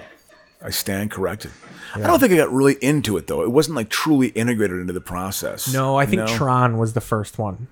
Tron. I remember that being like this cutting edge, like It's okay. cutting edge sort of movie. Tron I was didn't a- like it. Uh, It's well, it's that's what I'm saying. It's one of those you watch it the first time, and it's I guarantee you, you probably it's one of those that because since then there are so many, but like you've seen The Matrix. yeah, oh yeah, exactly. Lawnmower Man is better than the fucking. Yep. Well, this is when he, he takes care of business here. Yep. And he hasn't even eaten spinach yet, right? Let's see how this sounds. It's like goofy. He's That's the- that's the sound he's of his speed face. bagging him. he's literally hit this guy a hundred times. I'm gonna Maybe- say for I have to say for copyright purposes, we are not listening to the Popeye. This is a reimagining of the Popeye movie. It's not oh, this is- not the real Popeye movie. but the bad guy's there. The guy who can actually take him on. So he kicked all their asses. Yeah, it was that's such a good reenactment of the movie, right? Yeah. It was a good. Yeah, it was a good reenactment. what you gonna do? You gonna fight me? that voice. I felt like that was an okay Popeye. Just I used to think I could do impressions, and I, I couldn't do them very well. When I was young, I'd try to do them. That's what Murphy was good at. Murphy was good at, at impressions. He could do a really good spot-on impression. yeah. You know, he was very much like a, a mo- postmodern comic. He, I mean, he, he saved Saturday Night Live. He was massive. Who Murphy? Yes, he was massive. Well, he was like very socially relevant too. Well, I just, I just think it, he was just he was young and it was fun. There was an energy to him too that was like very like you wanted to watch him. Good you know? impressions. Yeah, a- and funny characters. God, I I mean, he just you know, I mean, they also like I remember when So rough, they rough used to have good the They, catering. they had totally good like ethnic jokes where they were like they they had like a beer commercial. There was, one was called you know old Jew beer, and it was Joe Piscopo and, and Eddie Murphy acting like old Jews. this Popeye town looks like at, uh, looks like Flint, Michigan, post coronavirus. yeah, ex- exactly. It's poor.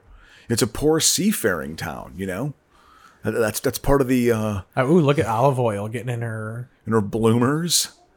their know. giant fucking shoes. Can She has you imagine, huge fucking Can you shoes. imagine if you were like a drag queen at this time?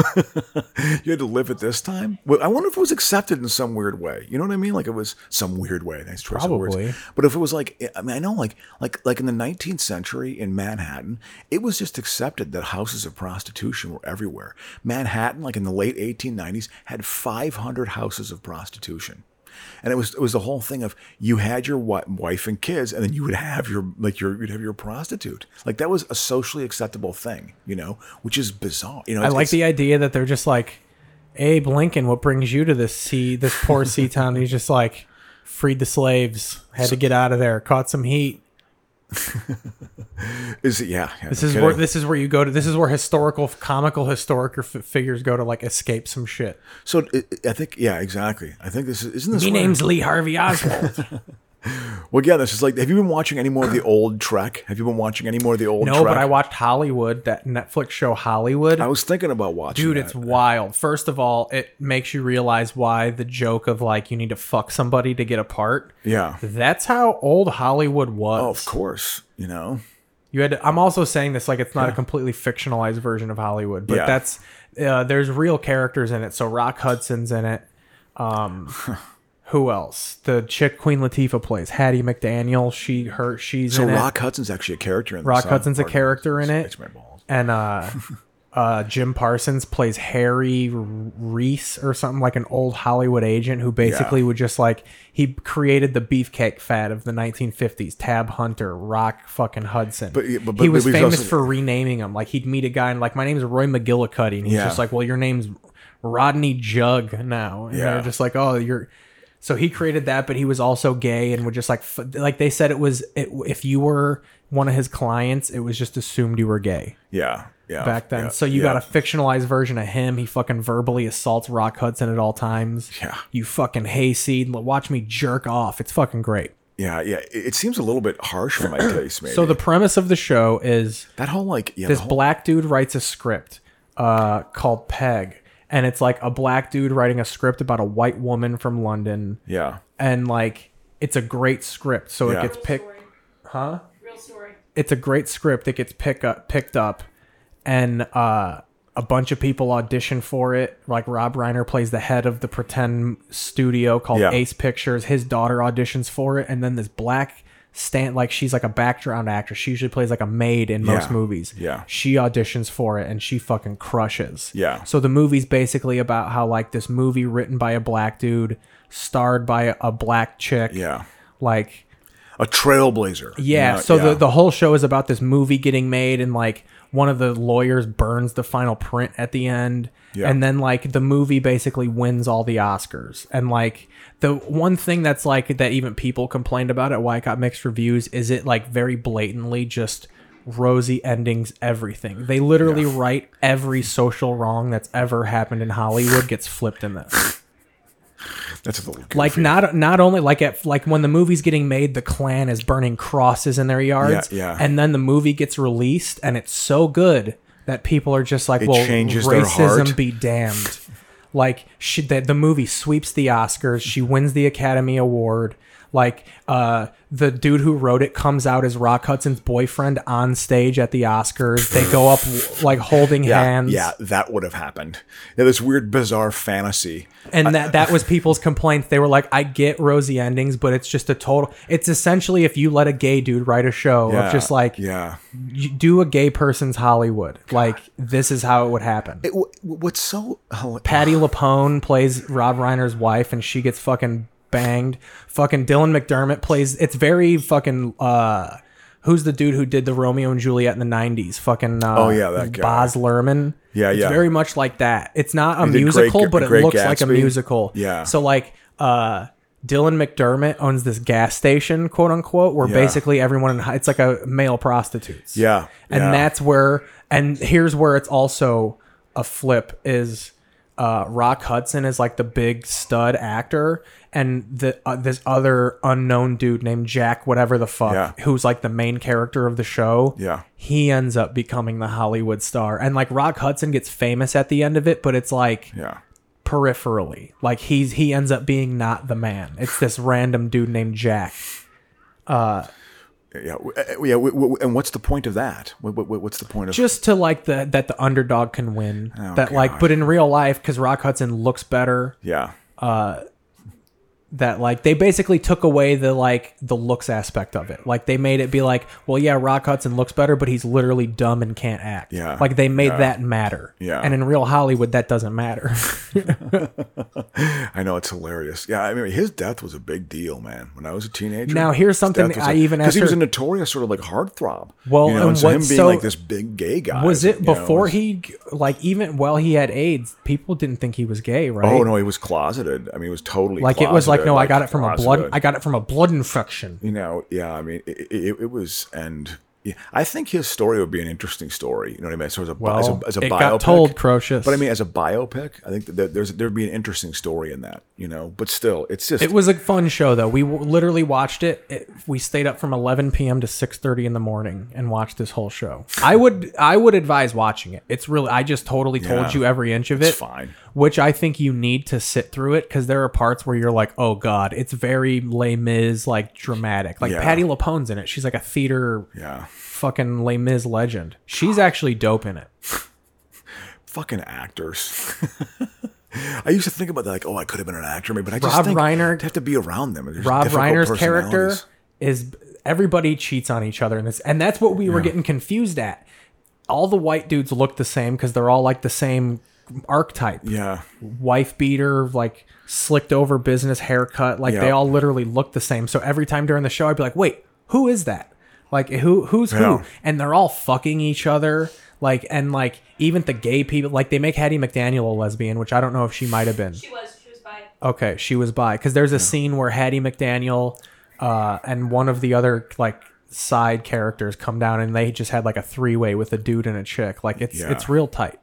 They yeah. it's it's a good show, but it's completely unbelievable. It's it's a complete wet dream of like yeah, yeah, of course. of like what if if Hol- if justice was real, this is what Hollywood would be. W- w- What annoys me, oh god, But there is an intense scene. So, uh, how the movie kicks off is Rob Reiner's banging one of the chicks he's fucking around with, and he has a heart attack and ends up in a coma. So while he's in a coma, they let his wife run the movie studio, and she's the one who like.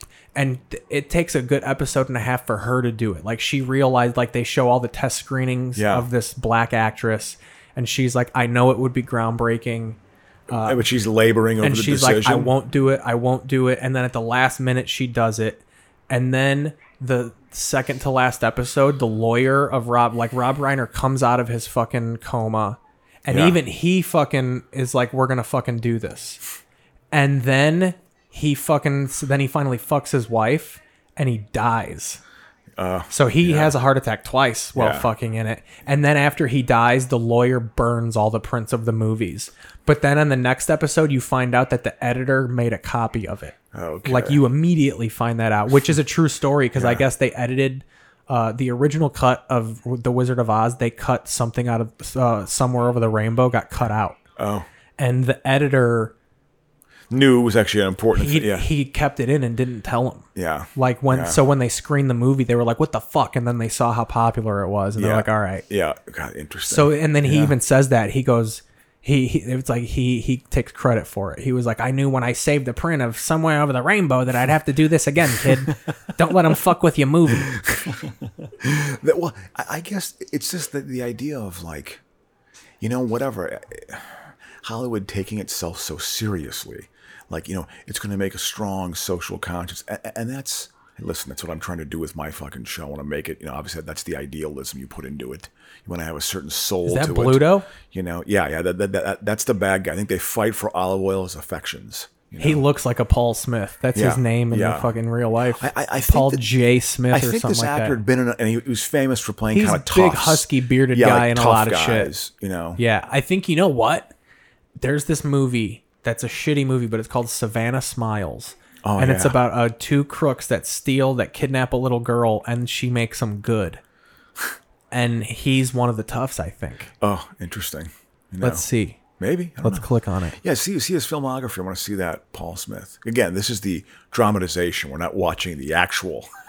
Yeah, we're not watching the real Popeye. This is someone mailed us a dramatization of Popeye, and it's good. Yeah, no. I, I got done watching all of Waco. I finished the final episode of Waco.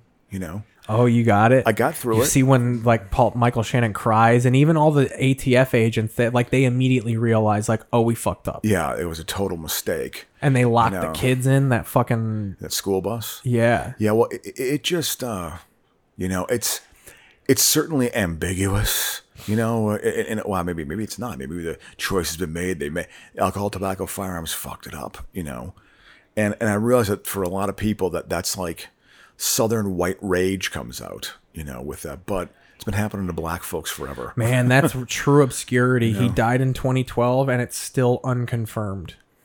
That's just when no one cares. Who is this guy Paul Smith? Yeah, Bluto, the guy who played Bluto, died in 2012, and no, literally no one's found out why. What what, what else was he in? What, what was his- Um, let's go through the fucking. It's Um, hilarious. I love these obscure actors. who, Like, ha- you know, this, this So- is a major movie. I'm sure he's hoping for a break. in on this. 1977, Smith moved to Hollywood, making appearances in such films as 21 Hours at Munich, Midnight Express, Oh, yes. Pluto and Popeye, uh, Glosau Raban and Dune. Uh, M- M- M- Mid- Midnight Express. Midnight Express was uh, Oliver Stone wrote that. It's, Yeah. it's a Turkish prison movie, and Dune was actually a pretty big movie and then too. this is probably where I've seen him. On television, he appeared in established series as Emergency, Chips, Wonder Woman, Barney Miller, and Hawaii Five-O. yeah. So that's where we. He was in the Frisco Kid, uncredited. a lot of TV miniseries. Yeah. Sonny Boy, Caged Fury. I'm trying to think. Oh yeah, his.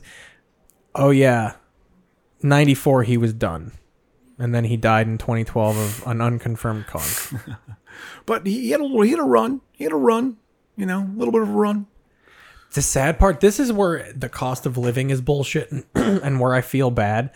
There were probably people who made like 1.2 million dollars, like in the span of six years. Yeah. and probably thought like I'm set. Yeah. Like I did it. I made the No. million dollars, and then like the and then at least 08 happened, and they like ended up with a shotgun in their mouth. Yeah. o- Or, the- or what Even do you- Burt Reynolds was poor because he like Isn't he that made a, crazy? he made a lot of money, but it was like he made a shit ton of money. but it was probably still like three million dollars or something like no, that. No, no, I I think when he was at his height of wealth, I think he Tens was- of millions of yeah, dollars. Yeah, he probably had thirty or forty million bucks. But still, I you know I think he got a was he did he have a divorce in there? The divorce is always a big one. That that, that that's always a that's a Dude, I blow. saw his Eat Your Hollywood story, and it was so boring because like other people they have like something tragic. yeah bad business manager. Yeah. he never doesn't get into of why he goes poor. They just talk about how his career waned. He was like, Yeah. you know, money happened. Really, what happened is he bought the fucking XF, the USFL team that drained his fucking you know, lizard. the, Probably. the the uh, the, uh, the Buccaneers. He tried to become a professional sports owner. Like he was, he was throwing his hat in the ring with that, A- and he was actually with a good ownership team. That was actually that was the rational, smart ownership team. But Trump ruined the league because everything to be the NFL. because everything that Trump touches turns to shit. He was 'Cause like, "Well, we that get is better what it is, ratings." you know. Well, uh, uh, he- and well, they the say, legal strategy. the Well, sh- and they say the only reason he uh, did the Generals was because he had been trying to buy an NFL team, and the NFL dude, and that's where the NFL was smart. The NFL for thirty years kept Trump out, of course. and because they knew how bad he'd be. well, they knew because they know what a scumbag he is too. He's a criminal. because whatever you know? team they gave him would go bankrupt within 10 years. Well, it wasn't even. I, I think and I, the whole full story, and I, and I should back this up better. I should know it better. But there, he wanted to take on the league in the fall. He wanted to- which yeah. was foolish. They had a good thing going, doing it in the spring. That was actually a smart move that they had made because the guy who owned the Buccaneers owned a team in the World Football League in the '70s, and, and that's one thing that he learned. that Well, they- it was smart you know- because once the Super Bowl was over, the next season was starting. and people still have an appetite for football. They like football in this country, and the USFL was a successful league. Herschel they, Walker. They were also Reggie White was in the league. You know, I mean, they had na- Anthony Jim Carter. Kelly. They had names in the league. You know, a bunch of NFL Sacramento. players. Didn't San Antonio have a? San Antonio Gunslingers. that's where Jim Kelly played. Right? No, no, no. He played for the Houston Gamblers. Who was the Gunslingers quarterback? Uh, uh, Rick Neuheisel. Remember the coach, Rick Neuheisel, Yeah. coached UCLA and coached uh, Colorado. Didn't they have like a run and gun like offense? Well, they, they were actually Didn't one of Marv the Levy shittier coach teams. them or something? Marv Levy coached the Chicago Blitz, who had Vince Evans as a quarterback. Vince Evans was their quarterback. First black quarterback in Bears history. Yeah, absolutely. You know, and th- and then they had a couple other decent enough players, but but the best team were the Philadelphia Stars, coached by Jim Mora. They had Chuck Fusina as a quarterback who played for Penn State. Uh, they also had a, a decent running back. Uh, Wendell Bryant was the guy's name. I think. No, no, no.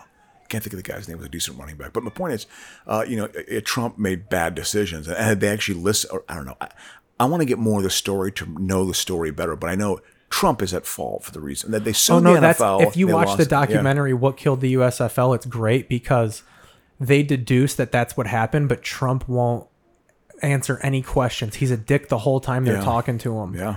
and like he ended up saying that like the league was always going to be peanuts small it was small potatoes Yeah, yeah. and then he just walks away and what killed the usfl is they basically when the ratings were they were getting their asses whooped in the ratings because they did one season competing with them in the fall right No, I think that no, they, they they did it so in the spring. the but entire- what they tried to do was they tried to sue the nfl for a monopoly and they won but since it cost so much they got like three dollars they got a three? They, no, they got a three dollar settlement from the jury, three Yeah. bucks. So that they beat him in court because of the uh, uh, of you know with the, the lawsuit they had. But, But they all basically deduced that it was Trump forcing the league to go head up with the NFL that caused the death of it. That if that didn't Yeah. happen, if they stayed a spring league, yeah, the USFL would be up and running very popularly today. and, and ultimately it would have merged with the NFL. Here- and, here's certain where it would markets, happen, You know, and here's where the NFL would have been smart. Then you have promotion and relegation.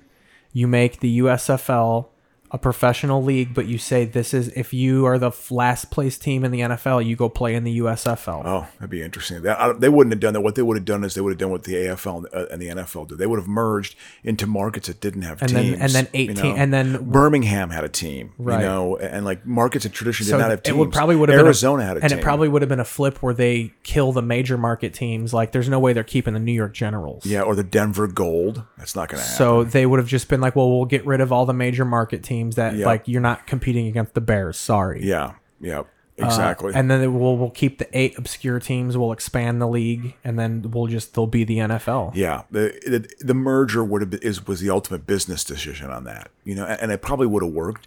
It would probably would have taken like seven or eight years, maybe. I don't know. I don't know how much time it would have taken, but they, you know, the only NFL owner they didn't sue was Al Davis. Al Davis was like, let him compete, like let, let him. He was like totally, he was open and, and thought it was a good thing for the sport of football, you know. Do you think it would have still been the USFL would have still been popular? That it, like do Well, you I think USFL had, had enough fans. I mean, it was pop. It wasn't as popular as the NFL, but for a, a new league, like I mean, I- when the, when the Philadelphia Stars won the championship, you know, I think they played in their home stadium and hit the vet. It was sold out. well, there probably could have been a way to It's do it too sellouts. if the USFL was like, well, we're going to play on Friday.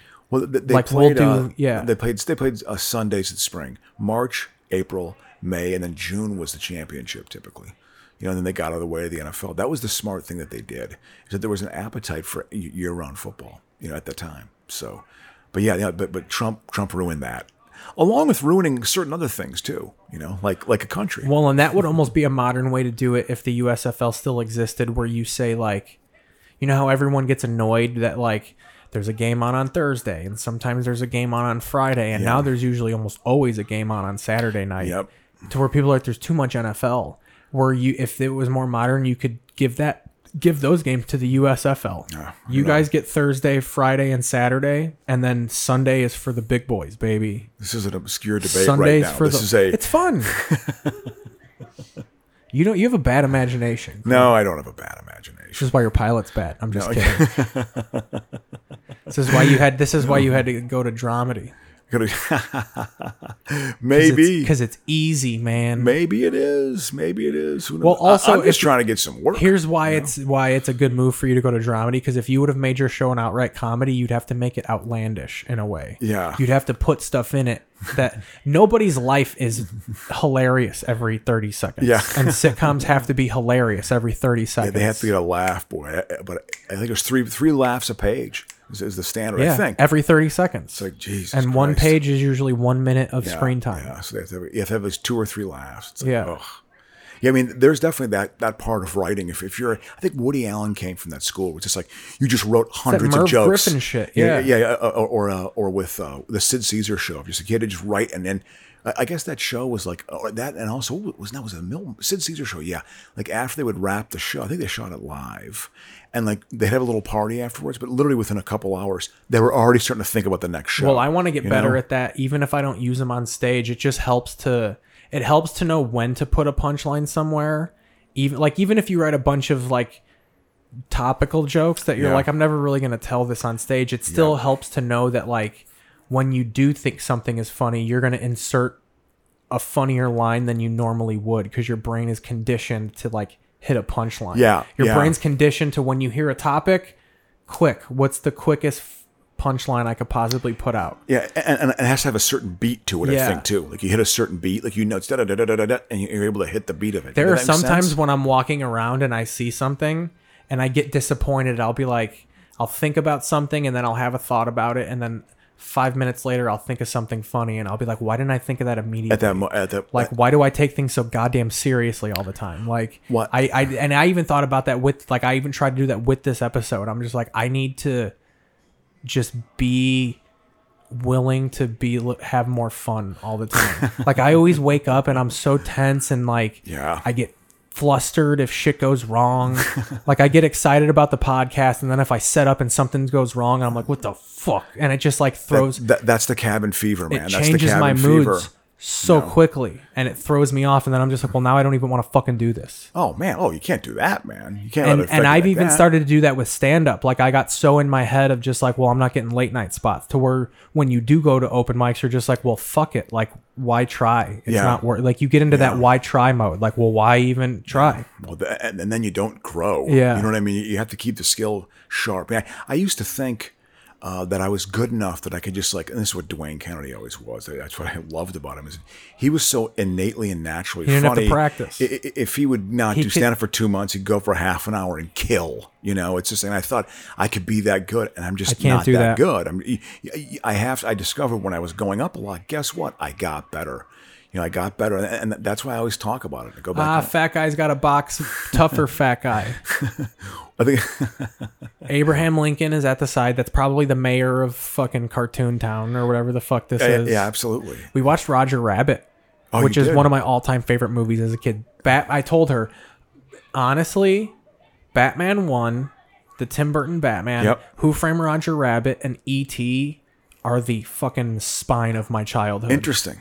Interesting. The absolute spine. Those are like the three of my road. Th- th- those are good. Those if are I solid when movies. I was a kid and you wanted to shut me the fuck up, that's what my parents put on. you'd put on the first Batman and you would watch Yeah. it. Yeah. Yeah. No, that movie was a freaking phenomenon, dude. That was a. F- you talk about the, the comic book movie. Yes, there was there was Superman Superman eleven years earlier. Or the promo campaign for that's- that. Kev, I think I've said this on the show before. Kevin Smith said, and he said it on his show. Yeah. Uh, Kevin Smith said people were shaving bat s- signals in their head. Oh, absolutely. Because that was in the hip hop era when people were Yes. cutting sick ass shit into their Absolutely, fades. I me- I remember. I remember guys seeing guys with with like champagne glasses in their fade and like martini glasses in their fade. Like late eighties, late eighties college basketball was great. It was great because it was it was still the era of guys playing for four years. If a guy left Michael Jordan, that, that one with the, the, the documentary, the fact that Michael Jordan played three years of college basketball is hilarious if you think about that in the modern lens. It's just like How he would- long did it take college basketball to shake Len Bias dying? I, I- I don't. that's- that's- Like as as far as like, all right, we can be we can have fun again. Like we don't we don't have to mourn Len Bias all no, the time. I, I- I, I don't think it really affected that at all. I think I think so it you just, so would you say it had more of a social change than sporting change? Oh, yeah, absolutely. That like I think it- it- basket- it resonated, basketball- Yeah, yeah. basketball moved on. Oh, yeah, and then yeah, it The still was rest of the world basketball. got hung up on cocaine all of a sudden. Yeah, and the laws changed as a result of that, and it became much more draconian, contributing to the situation we have now, which is the prison industrial complex. Definitely, Len Bias's death certainly affected that. The racial element was huge, and and it was also just of the- kind of the, the crack era. You know, like like crack became a real like, even though he didn't. You know, that's not how he. I think he.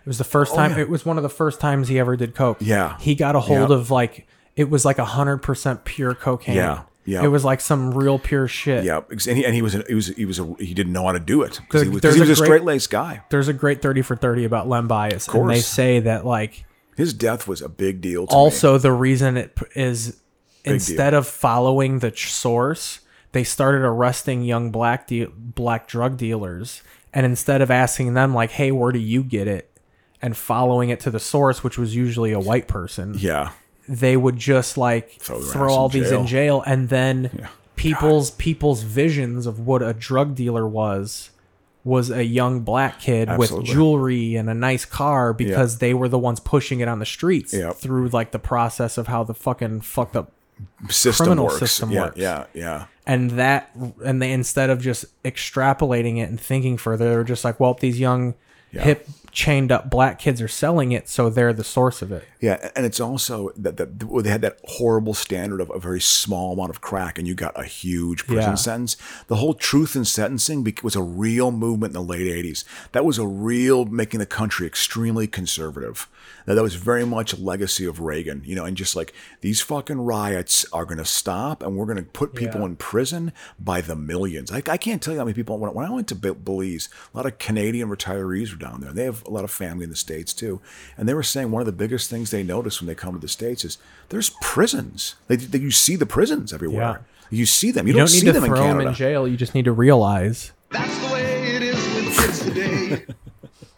But but it just uh yeah that, that was a big deal obviously because bias was truly going to be I'm not lying bias and, and Jordan that was going to be the future of the league actually was bias and, Jordan. Coach K. Oh, the Bulls six titles wouldn't have happened. It wouldn't They have. e- would have won like three. Uh, they would have because I'm telling you, Len Bias was a very, very good basketball player, And, yeah. an excellent basketball. So player. yeah, Coach K says they. He was like, "There's two players I saw that are the, in my opinion, the two great, the two greatest college basketball players ever. It's Michael Jordan and Len Bias. yeah, he's, he's like, yeah, he's like, he's in the ACC. He said, yeah, Yeah. I ever, and he's like, it's Michael Jordan. The other is Len because Len Bias was unbelievable, and I went to Maryland basketball camp. But he and- and- then what was dope about him is they played a completely different game, so it wouldn't have overshadowed Jordan. Like Len Bias was a total low post he, he, he- you know, hook shot scorer. Do, do you know? who he- Do, do you know? He had a great outside. He was also explosive dunking. He had, he he was he was a LeBron. He, Yeah. that, that was his body type and kind of what he was. He's, he was br- he was six eight, like two thirty five when he was twenty three years old. He would have been like 6'8", 250 and just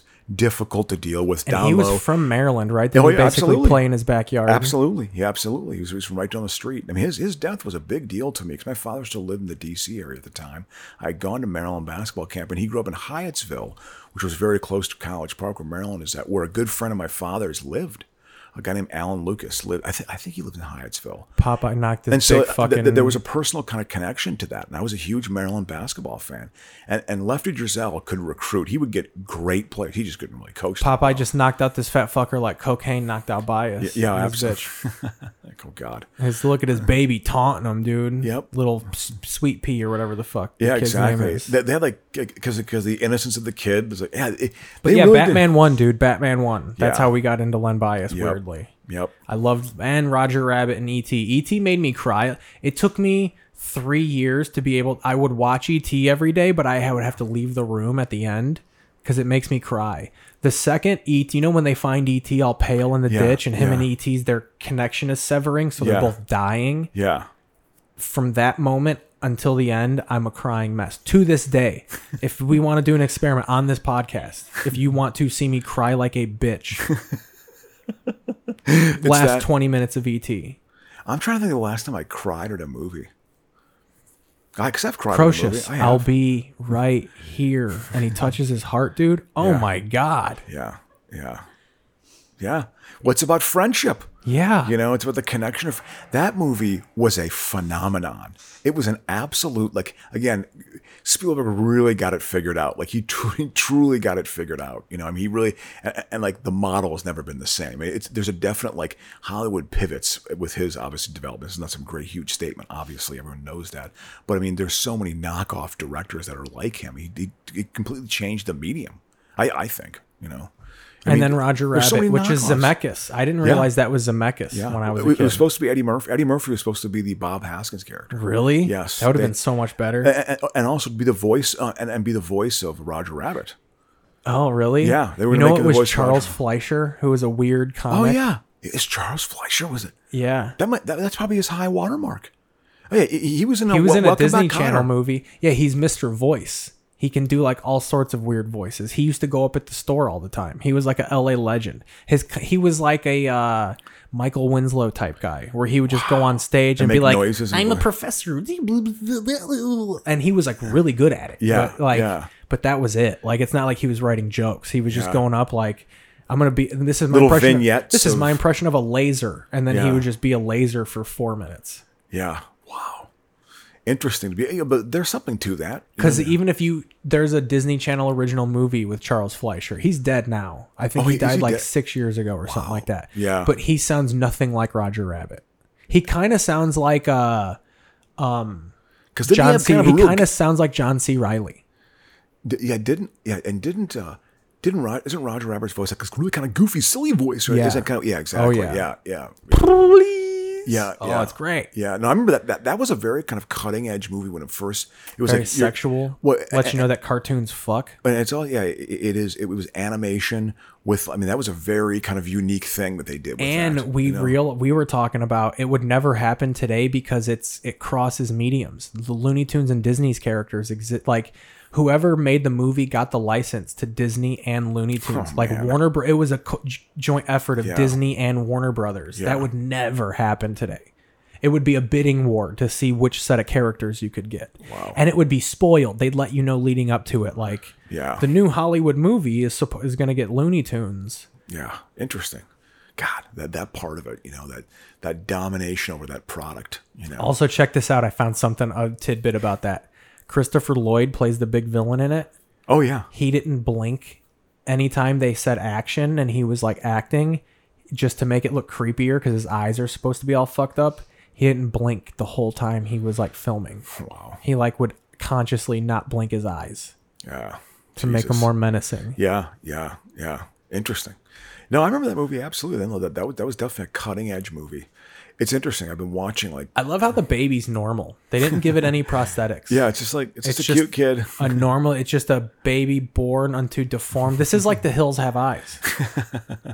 I, I think there were a lot of like yeah. I think there was a lot of bad teeth back then too. I think you know it was just a lot of your dentist work was pretty dude Uh, it's because of that coke breath dude they all had cocaine breath and they all got rotted teeth because they were just on fucking benders even fucking Shelley long fucking sucked back the oh, booger oh, sugar well didn't that she well that I'm sure at that time no, I'm talking yeah yeah yeah no no yeah or Shelley Duvall or whatever her name yes is absolutely. Well, she was in a she was in a, The Shining.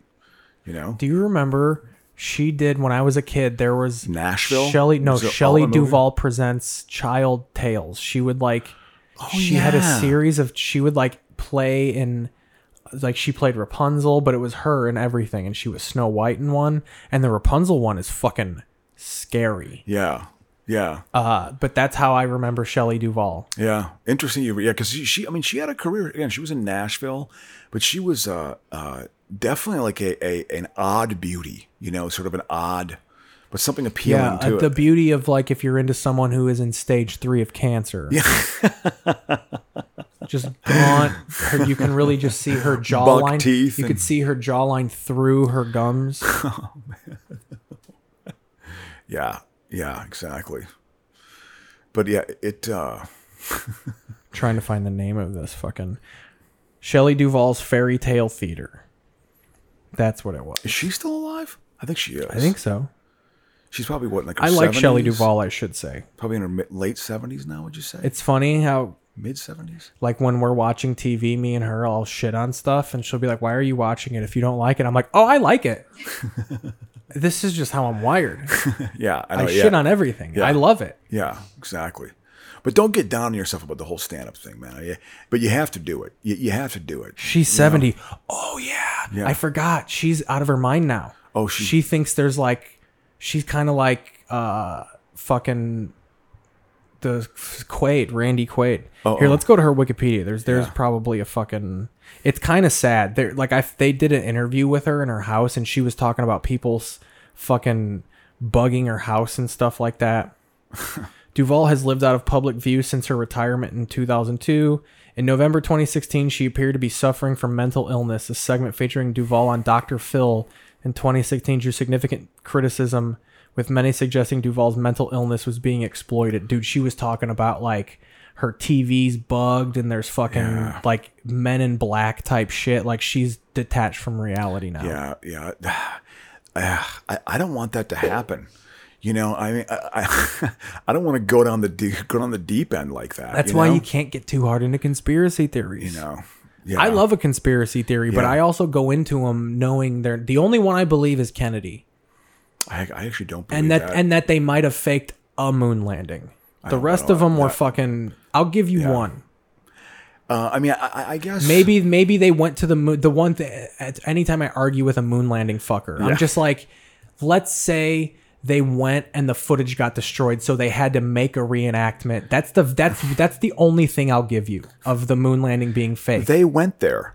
The astronauts were 100%. sworn to some secrecy. Well, and that's where you the get 'em. Cold War was a real thing. Well, that's where we were you gonna get them beat the Soviet Union people to the get moon. people get so hung up on the first moon landing of that one being fake, and there's all the flags waving. If they were in space, that wouldn't be a thing, and the reflections, all That- sorts that's of the shit. cameras. yeah, you know. So, it's just, but then you're like, okay, I'll give you that. What about the other 13 moon landings know. that they've done? they've gone since. Uh, God, several times. Yeah, it's uh, yeah, yeah. We- It, what a bizarre decision though to say it's the Cold War. That was Kennedy's thing, and and, and the Democrats became the party of space. Well, that's the conspiracy theory defense of it is that we needed to beat Russia to the moon so badly. Because even some conspiracy theorists will relent and say like they believe we went, but they think we made they think we made footage of us going to the moon to release to the public to be like we're the USA, we went first, and then in secret they actually went to the moon. That's like the conspiracy theory ex- They explanation. went to of the it. moon. They went to the moon. So I mean, it's you know, it's oh, w- okay. Why would they? And even if they did fake it, so what if they faked it? Right, that's what It- I it- It's say. also a thing of just like th- this whole like. The government is a dynamic institution. It's not just this like. Well, and it's- even- to pull shit off is very difficult. Well, even with like 9/11, if someone were to find out that like that, that, that like that let's- happened. They did but it. like even but even no i'm even saying like how they say the building was detonated like shit like that they're going to go to each floor. still and put, even so let's say it's true what are you gonna do about it I know. Yeah, okay yeah, it happened. Yeah, It it's- happened. Yeah, yeah. go shoot the pr- go Do go something. dethrone the president Yeah, yeah, yeah. The Big whole, shot? Uh, yeah, yeah. The, the whole the, the, the conspiracy. I mean, to me, it's you know, it, it's when there's something that's so kind of fantastic that happens. It's so almost unreal. I think it's almost like a coping mechanism people have, like societally speaking, is you have to think that this has to happen. Well, that's not to say where- that people don't plan murder or don't plan that stuff. The Holocaust was real. You know what I'm saying? I mean, that, that's not. a well that's where conspiracy, you that's kind of real, have know? to have the the line is where that's cool to get into shit like that and even if you believe some conspiracies but don't it's when people when they get so worked up about it when Yeah. like when Yeah, you they're try- invested. when you argue with Yeah. someone who's like a 9-11 truther and you're like dude let's say you're right Yeah. who cares Yeah. like you're still in the same situation it's not like Yeah. you finding out 9-11 being an inside job is going to change your life Yeah, or change anything, Frank. Yeah, yeah, yeah. What are you going to do? like who Exa- cares? Yeah. All no, right. it's- Just so this conversation can end. You're right. It was an inside job.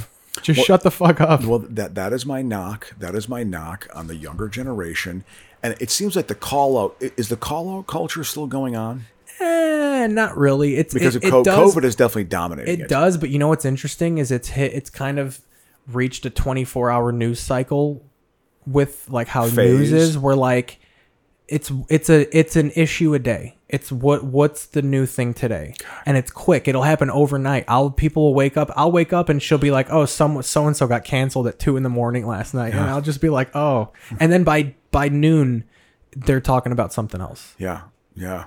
They're still talking about Alice in Roman. It- Eh, but but but to Oh me- yeah, some girl talks shit about John Legend's wife. You know who John Legend is? Oh yeah, yeah. His wife is famous. She's like a cook, and she like someone she's doing a show with called her a sellout. So like Twitter mobbed up on this girl, and Chrissy Teigen caught wind of it and is like possibly gonna pull out of the show now. Like there's wild shit going on live on Twitter Well, well, well, why would she pull out of the show? I'm sorry. to- because this girl talks shit about her. So, Alison Roman is a cook. Yeah. She does a column for the New York Times. It's Yeah. great, whatever. People love her. Well, she did an interview where basically she said she compared herself to like Gwyneth Paltrow, who does Goop. I yeah, hate Gwyneth Paltrow. I yeah, hate Gwyneth Paltrow. Yeah. Do not stand her in this home.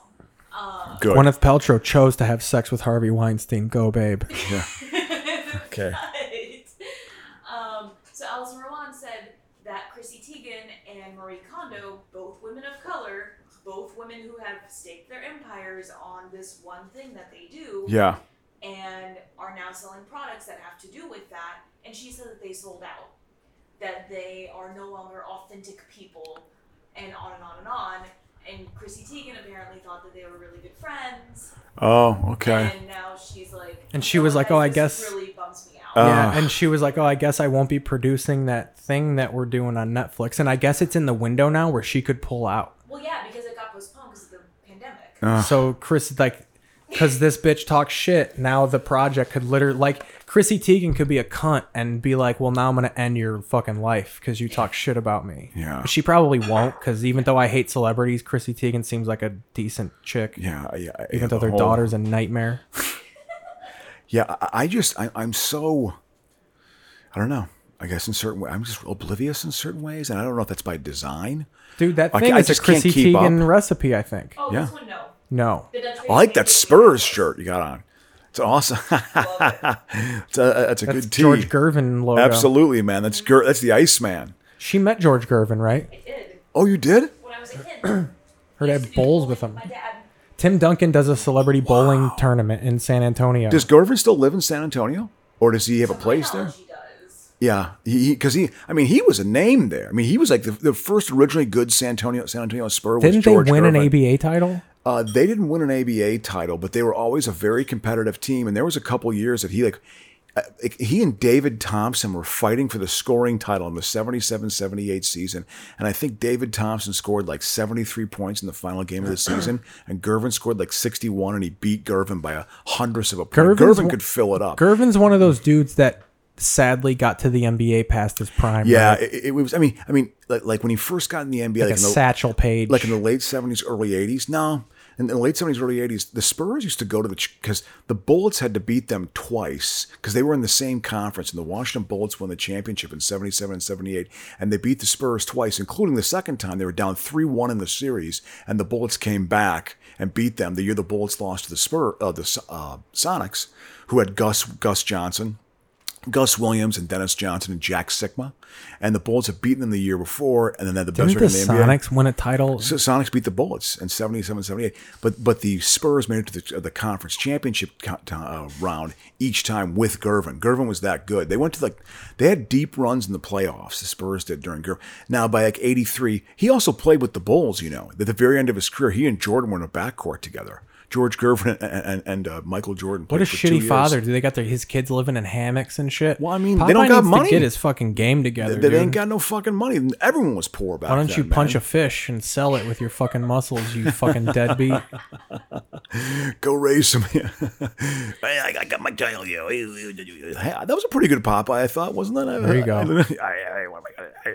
this is DCFS coming by, being like, "So your kid sleeps in a towel?" well, that's like one thing I did like about Gangs of New York. I think it really did capture the poverty pretty well. Like uh, the, the whole moral argument, you're immoral when you do those things. Listen, you know, a lot of people they don't got anything. They're doing property crimes.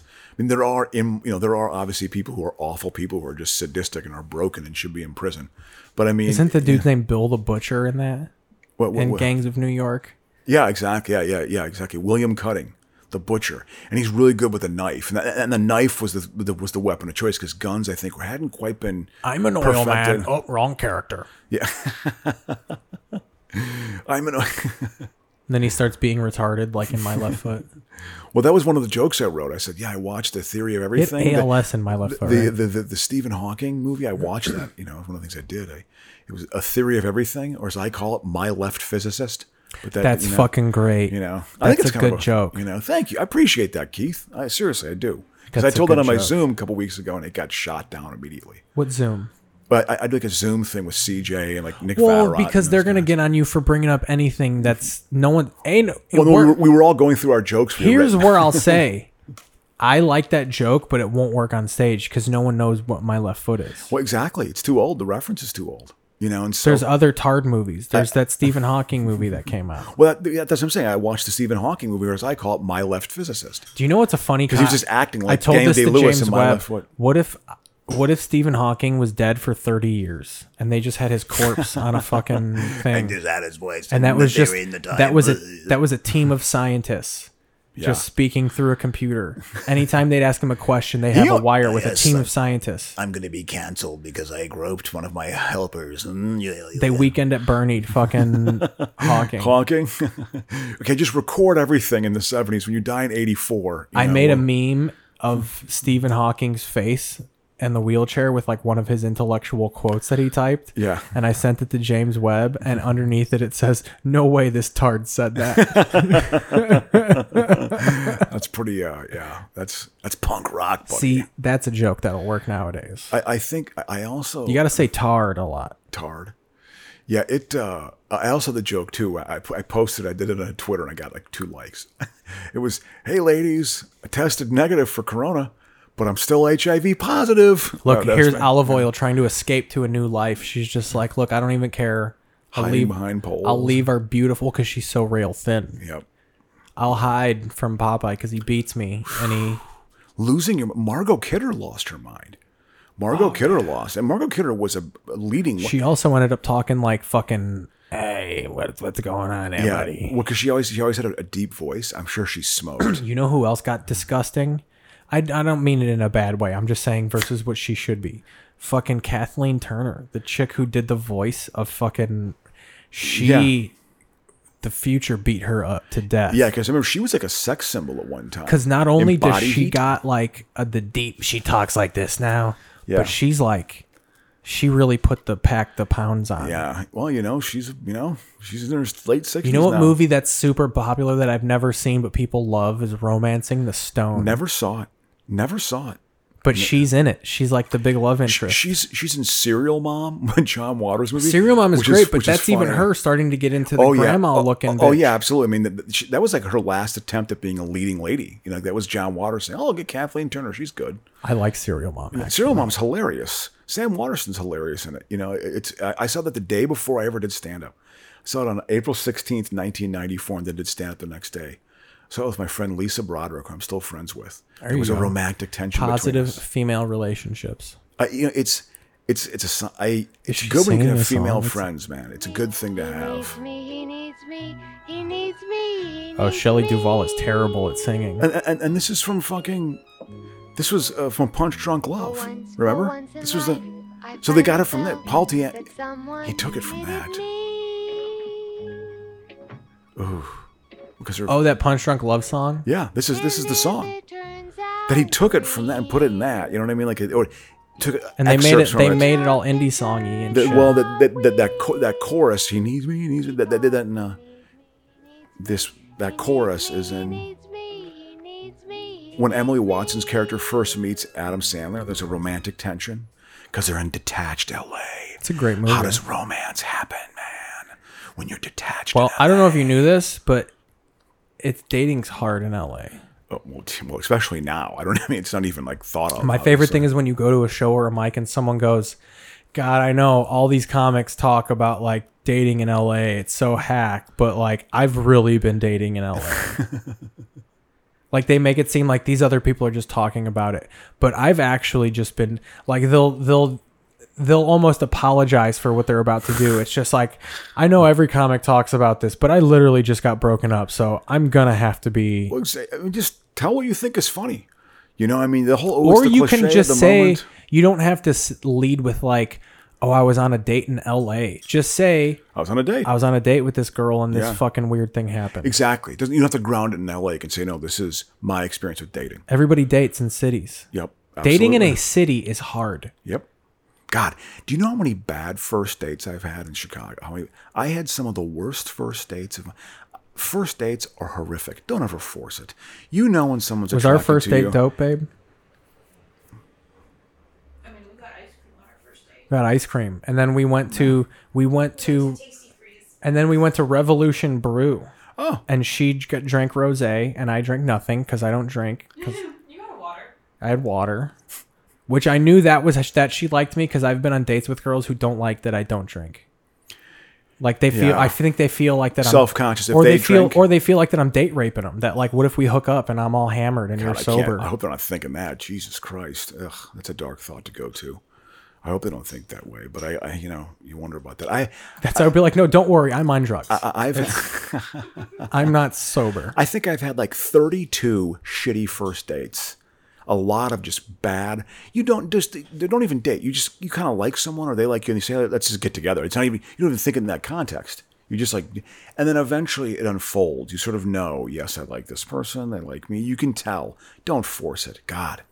If I could go back to my younger self, just don't force Here's it. Popeye writing a letter to the And also unemployment know it, office. know it when someone know it when someone's attracted to you. Uh, resp- react to that. You got to react to it because sometimes that vibe you get it, you got to hit it right away.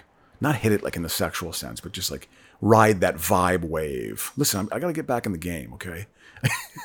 I got to go back into the recesses of my memory to Yeah. get my Mac going again because when this whole thing lifts, man, I'm gonna go out and just slay so much tail. Can I also say something about Popeye so far? Yeah, nothing ex- you can't have this light this bright world this crazy animated world and it's all just been like a character drama yeah, Like- yeah, even the song they just sang was a sad he fucking yeah. Oh. like indie Ooh, olive oil doesn't love me. and like the DCFS is taking the kid away he's throwing a message in a bottle probably trying to get a job that's his I job used to be really into that application. idea when I was a kid, like putting a message in a bottle. I used to think that was really and kind of it an getting interesting. and it going to the nearest sanitation plant yeah, you know, I'm thinking like, oh, you're gonna have a communication with someone who lives in a different part of the world. hey, hey Dale some queer wrote a note and put it in a Listen bottle to this one. That that'd be a funny sketch. Like like oh Daddy, like you- you're, you're like a five year old kid. You want to do a message in a bottle? Okay, who is it? I'm gonna write my deepest feelings, Yeah. Daddy, and puts it in like some like couple of old like Someone just named fat Carl. dudes. Yeah, or a guy named Sal. Look at this one, man. Come on over. And they're reading it. Listen to this little shit. Commodore, of course. That would, that would be hilarious. Yeah, this whole world they they filmed this on an island in Italy. that's another hack premise is that like the idea that everybody was attracted to olive oil that like She, she was the uh, love yeah interest. oh your flat ass He's still You're- Who are you talking to? What did you say about That's Sweet? Paul Dooley.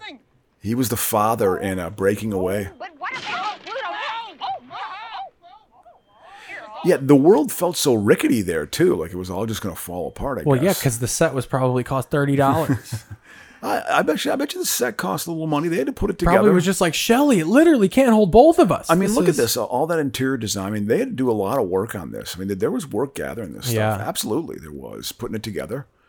You know, i bet you when spielberg wanted to make hook they were just like dude we've we've got experience with a pirate ship looking town and it's not i don't know I don't know if it's Steven. easy to pull off. Yeah, that's a good point. What's a good? pi- I guess Pirates of the Caribbean is the best. Oh, pirate. that took it off. Yeah. Well, mean, Pirates of the uh, Caribbean didn't have to. Hook at least had to be a Peter Pan movie, but Yeah. like Pirates of the Caribbean was a ride before. Like literally, all Pirates of the Caribbean is is you're on a virtual boat. Yeah. And they sing a song about how the pirate's life for me. Oh. Yeah. Yar, yar. You know what's funny though, and this is a Mikey Manker tidbit. He worked at Disney, so there's the Hall of Presidents at Disney. Yeah, And when there's an election year, they'll have the two nominees. They'll make Yeah. like a separate wing for the two nominees. And I guess whoever gets whatever puppet is the losing nominee gets remade and put in Pirates of the Caribbean. so there's a Hillary Clinton puppet somewhere on a pirate ship that's pretty funny. in Pirates of the Caribbean. That's pretty funny. Yeah, absolutely, of course. You know, because they still want to still use it. You know, Yeah. recycle it. Pirates of the Caribbean, man. When I was a kid, Pirates of the Caribbean was. uh I was into that as a kid. I was. I remember I got a little musket and a little eye patch when I was like seven years old. God, going to Disney at seven. That when I think about the best, time, eleven was pretty good too. That's the Seven one and 11. fashion trend that never made its way to real life. The, the eye patch? Dressing like a pirate. Yeah. Because you Well, have to I don't be know. dirty. You know, it's you know. Well, there's pirate ish things. There's a lot of dudes Yes. who wear jewelry and rings and shit like that. Yeah, you know. And like feather boas and stuff like that. But as far as like laced shirts and Yeah. like the bell bottom type pants with this with the boots and shit, like yeah, yeah, those sort of Captain Hook boots, exactly. and Those like that they make wore it. it seems like they wore makeup and eyeliner and shit. Well, that's how they. That's your Pirates of the Caribbean. Well, like, pirates in real life were interpretation of filthy pirates. gangsters. Of course, that they were seafaring criminals. They probably you know? smelled like trash. Oh, and think of like I mean, and just like uh, I mean, going into port and like you know, like just like you're having like dirty sex and shit. in, They like, were port probably towns. homeless people. Oh, oh, oh, I mean, yeah, I it was mean, just yeah. like like those Yeah. people. We have we're infested with pirates. you in have a this chance of neighborhood. making a few bucks. Why not do it? You know, I mean, it, it's not a career like this is your option. I think, like, I think you kind of a lot of African like freed slaves, uh, and a lot of I think and also like slaves, and they went free men in the North. w- Were in like the uh, whaling business and stuff. That being why- said, I think it'd be fantastic if I walked outside one day and a homeless person had built a pirate ship on the lagoon at MacArthur Park and just started pillaging shit, uh, uh, th- th- th- that's his father. That's Roy Walston. pillaging these soap tents Yeah, yeah. for all their wares. See, and this is the thing too. Popeye cartoons are like two and a half minutes long. I know that they, they've strung this out into two hours. Yeah, we're at two hours recording, and this movie's not over yet. Yep, I know. It's, fucking crazy. wild. Wow.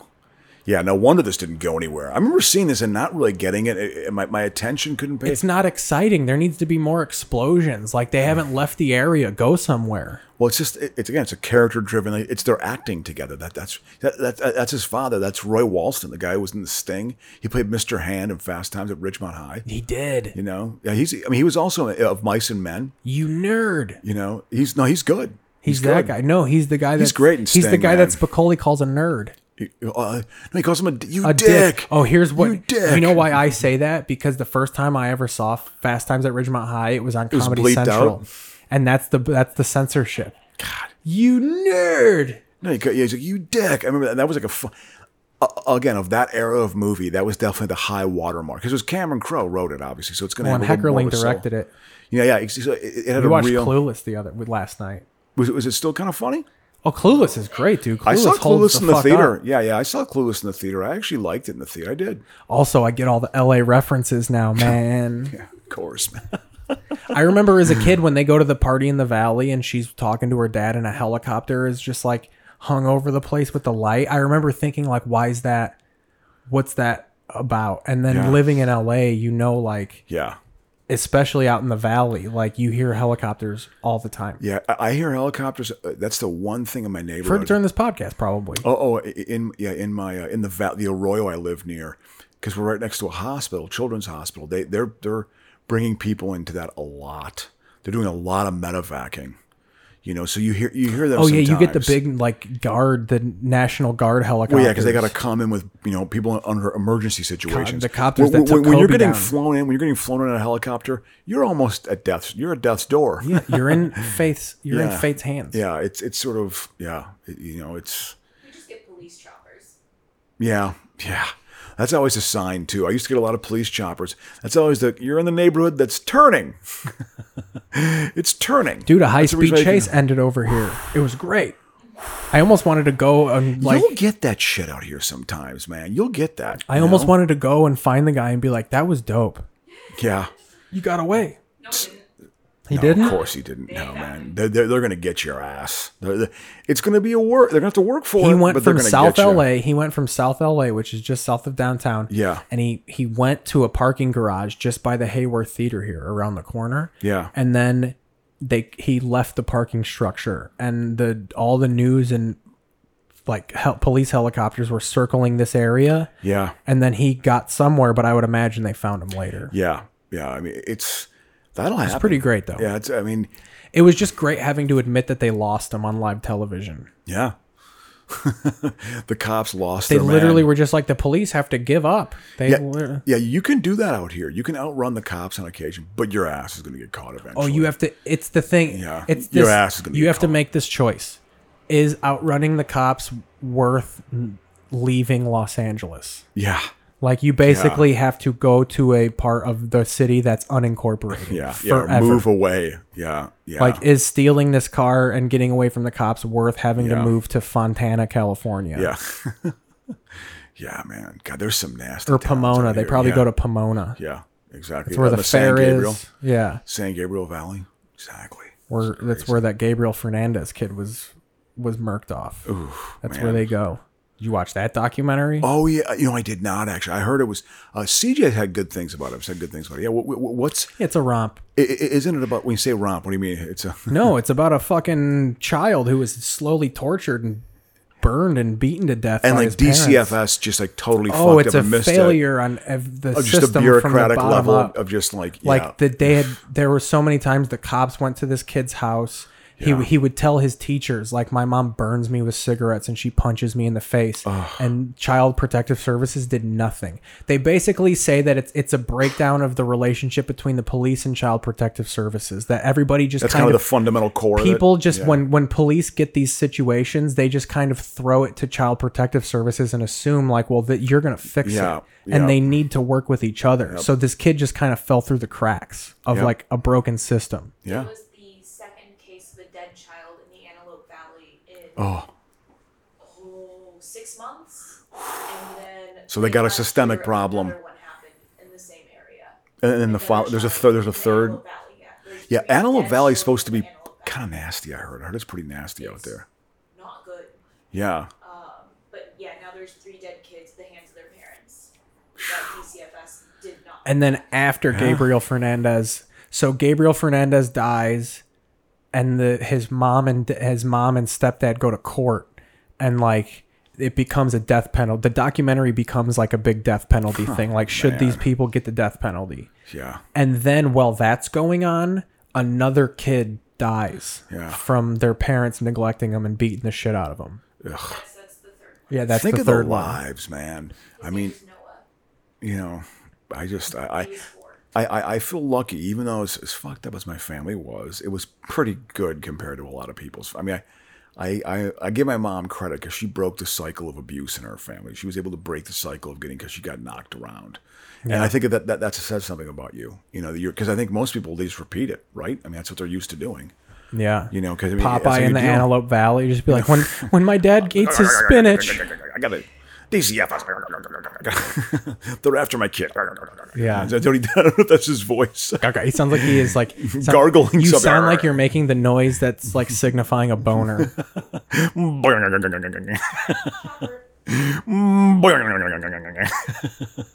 That's like one of those door stops. You know, this but- scene on mute, it very much looks like he's got his dad tied up and he's about to slit his throat with the top of this spinach can. Well, because this is the this is the plot. I, I didn't realize it was Roy Walston.